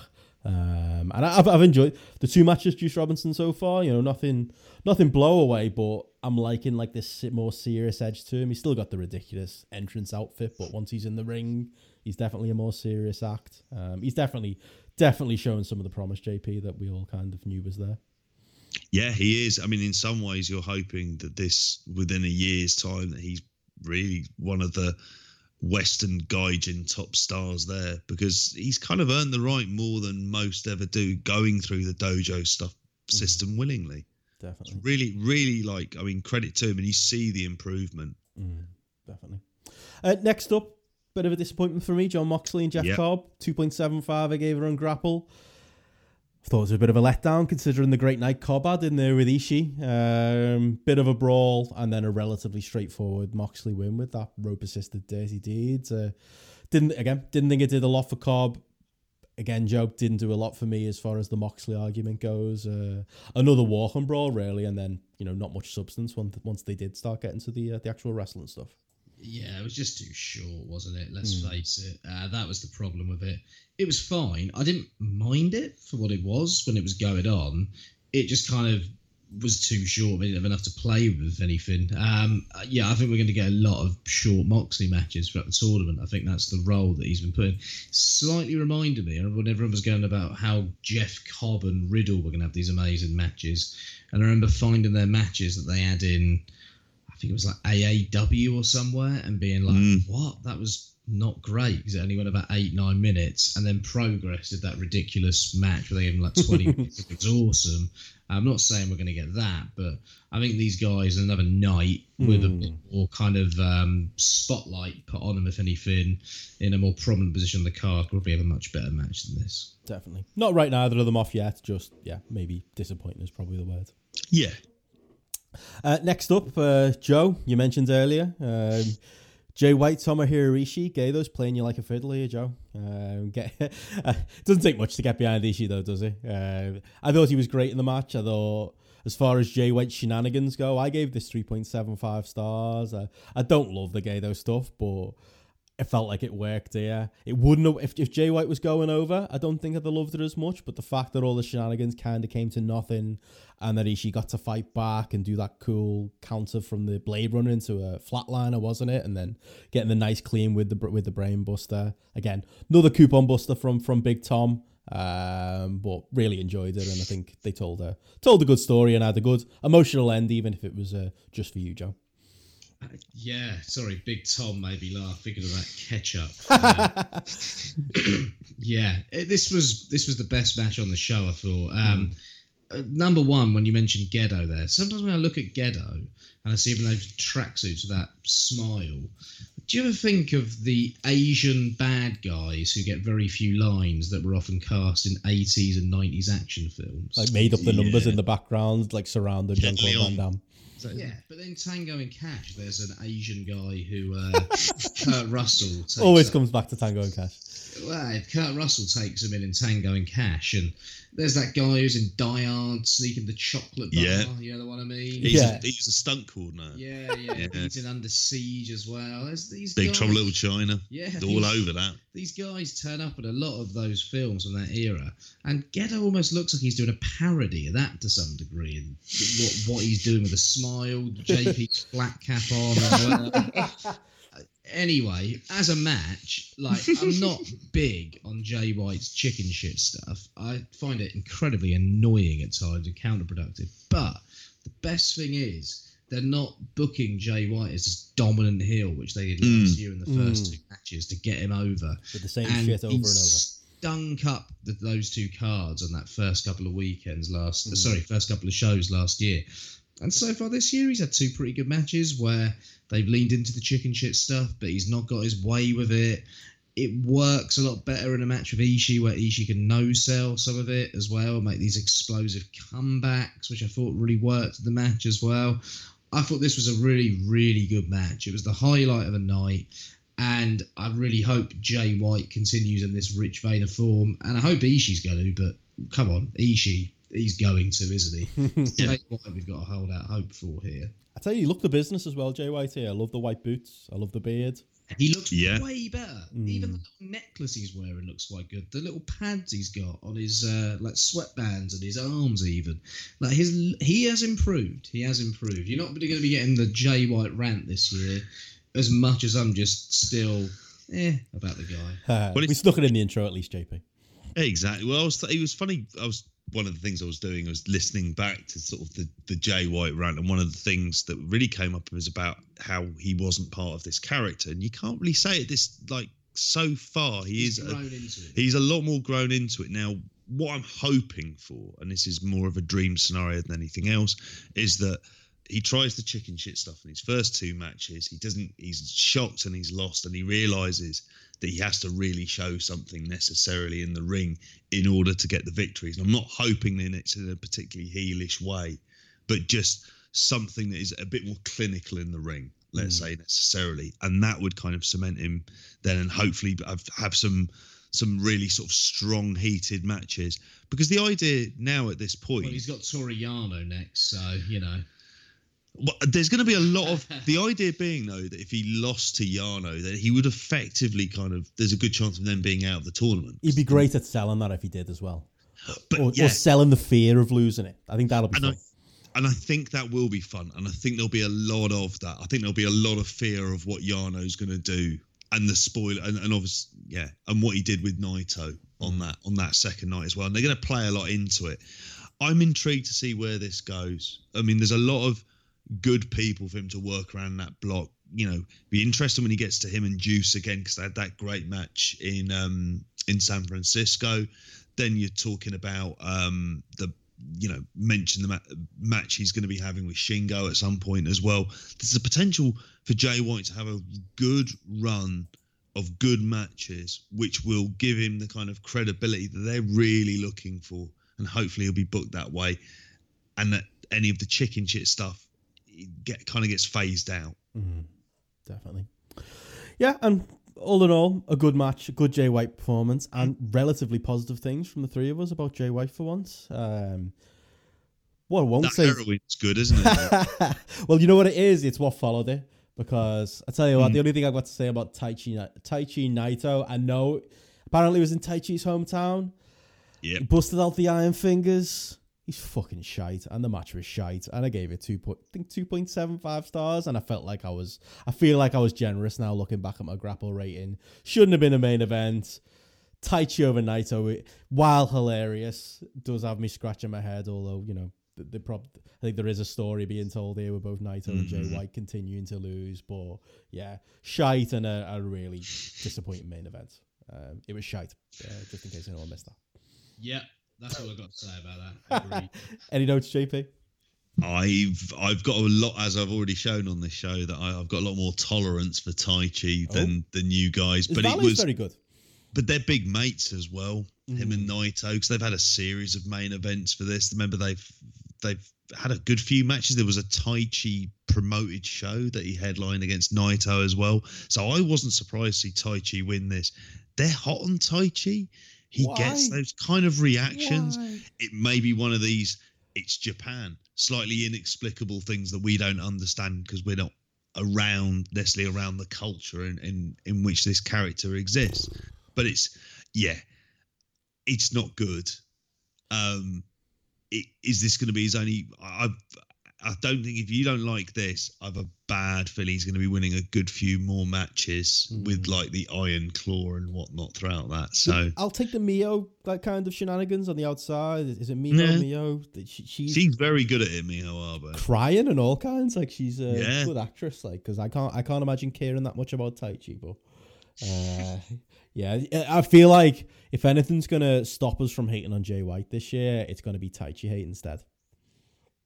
Yeah, I'll be skipping a lot. Yeah, that's it. He's definitely the skippable man. Um, mm. But yeah, decent show uh, for the B block, but I think maybe the main event dragged it down a little bit for me. But still, worthwhile endeavour, and you know, G one's uh, been a relatively easy watch so far. Talking of that, I've not skipped a match so far. Wow. Yeah. Oh, with the undercard tags? Oh, fuck off. J P, have you been watching the undercard tags? Other than the odd Lions match, obviously, oh, there we go. I'm over them. And those those L A young Lions look good. Clark Connors and Ryan Fredericks. That's the Lad Dojo, J P. Oh, mate, if you're going to watch one, it would be the L A Lions and Kenta. I know you're not going to watch not. it. Versus Ren Narita, Shota Umino and Tanahashi. Because no. It was like a rivalry between the young Lion tag teams as well. This is the real story of the G one. Like, who cares if they who fucking wins the G one? Who wins the battle of the young Lions? Good to see you fulfilling your correspondence. correspondence yeah, I, duties, I am, but we haven't talked to any rep pro, so you're slacking on your ones for once. I've got any rep pro to talk about. So. Yeah. There you go. Uh, oh, well. Anything else then? G one, otherwise? Danger, uh, anything? Actually, Red Pro are an affiliate in New Japan, so it's New Japan. part part of the duty. There you know. go. We got to put it over. Yeah. Checkmate, Joseph. Yeah. No. That's it. Anything more? Anything more you're looking about forward to about coming to Liverpool? Uh, anything else we want to talk about before we uh, we get out of here, or uh, is that enough for one night? Well, I suppose we'll be watching some G one together when. Uh, oh, yeah. yeah. Same weekend. Yeah. We'll have to get some uh, some podcasts recorded that weekend. Oh, wow. Yeah, in your house, Benno. Looking forward to it. You can come to my And then, uh, and then, and then we get on to the real highlight of the summer wrestling schedule, Triple Mania. He always brings it back to Triple A, doesn't he, Joe? What is that? Correspondency work once again. Always manager. Uh, but yeah, we'll make some plans for that. But yeah, it's going to be quite the summer. I'm feeling good right now. Uh, yes. Talk to me in a week. Uh, we're probably we recording... should say we're, we're recording next Tuesday. Are we? Monday. Are we recording on Monday next week? We are recording Monday, Monday yeah. next There's week. There's no G one show Monday, so I think we're good. Oh, yeah, we are. Yeah. Sorry. If Fuck. we're not, we'll do it. No, let's keep the audience on their toes. Is it Monday or is it Tuesday? You know. We'll, we will literally decide between us. There you go. Uh, but yeah, this one's gone long enough. Hopefully we can keep these things down, but there's a lot, a lot of wrestling to watch. So yeah, uh, the show notes will be your friends, but if we can do it every Monday and then we'll talk SummerSlam weekend, a lot to watch. Uh, we'll discuss uh, how many shows we're going to do there too. But yeah, until then, anything to plug, J P? Anything you want to say? No, I've got no plugs. Enjoy the sun, people. Enjoy it. Enjoy that. Follow J P on Twitter at J P J P. I'll plug you if you want. Follow me at Benson Richard. Follow the Grapple app at Grapple app on Twitter. Download Grapple both on an- Android uh, and on iTunes. Uh, there is an Android uh, update coming. Um, I've seen Gareth tweeting that out to people on Twitter, so look forward to that. Um, but yeah, download the app, get your ratings in, and uh, join us in the G one conversation. This is the uh, the the summer of Grapple, the first time there's been a, a Grapple app during the G one, so it's definitely uh, interesting seeing people's uh, ratings get collated. And yeah, we'll uh, we'll just have to have a word with Gareth, won't we, about our uh, our fantasy G one next year. That's uh, that's that's stage two of the Grapple app, I reckon. And I, and I think we're going to be getting Gareth to do some G one stat based wildness as well. So I look forward to that. Definitely, yeah. We'll get, get some of that stuff out there as well. But, uh, yeah, you come forward to that. Look forward to us to talking more G one next week. We'll uh, have a little bit of a catch-up on the news. We haven't had much of a news segment the last two weeks with so much to watch. Doesn't seem like there's much going on next weekend, J P, but uh, I'm sure we'll find something. Um, but, yeah, next week we'll be talking everything going on in the world of wrestling. We'll be talking G one. But for now, we're very tired, and we'll uh, see yeah. you next week. Bye. Sorry! About your damn luck.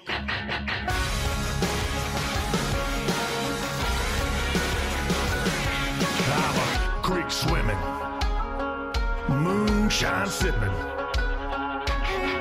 deer skinning, beer drinking, Johnny Cash listening.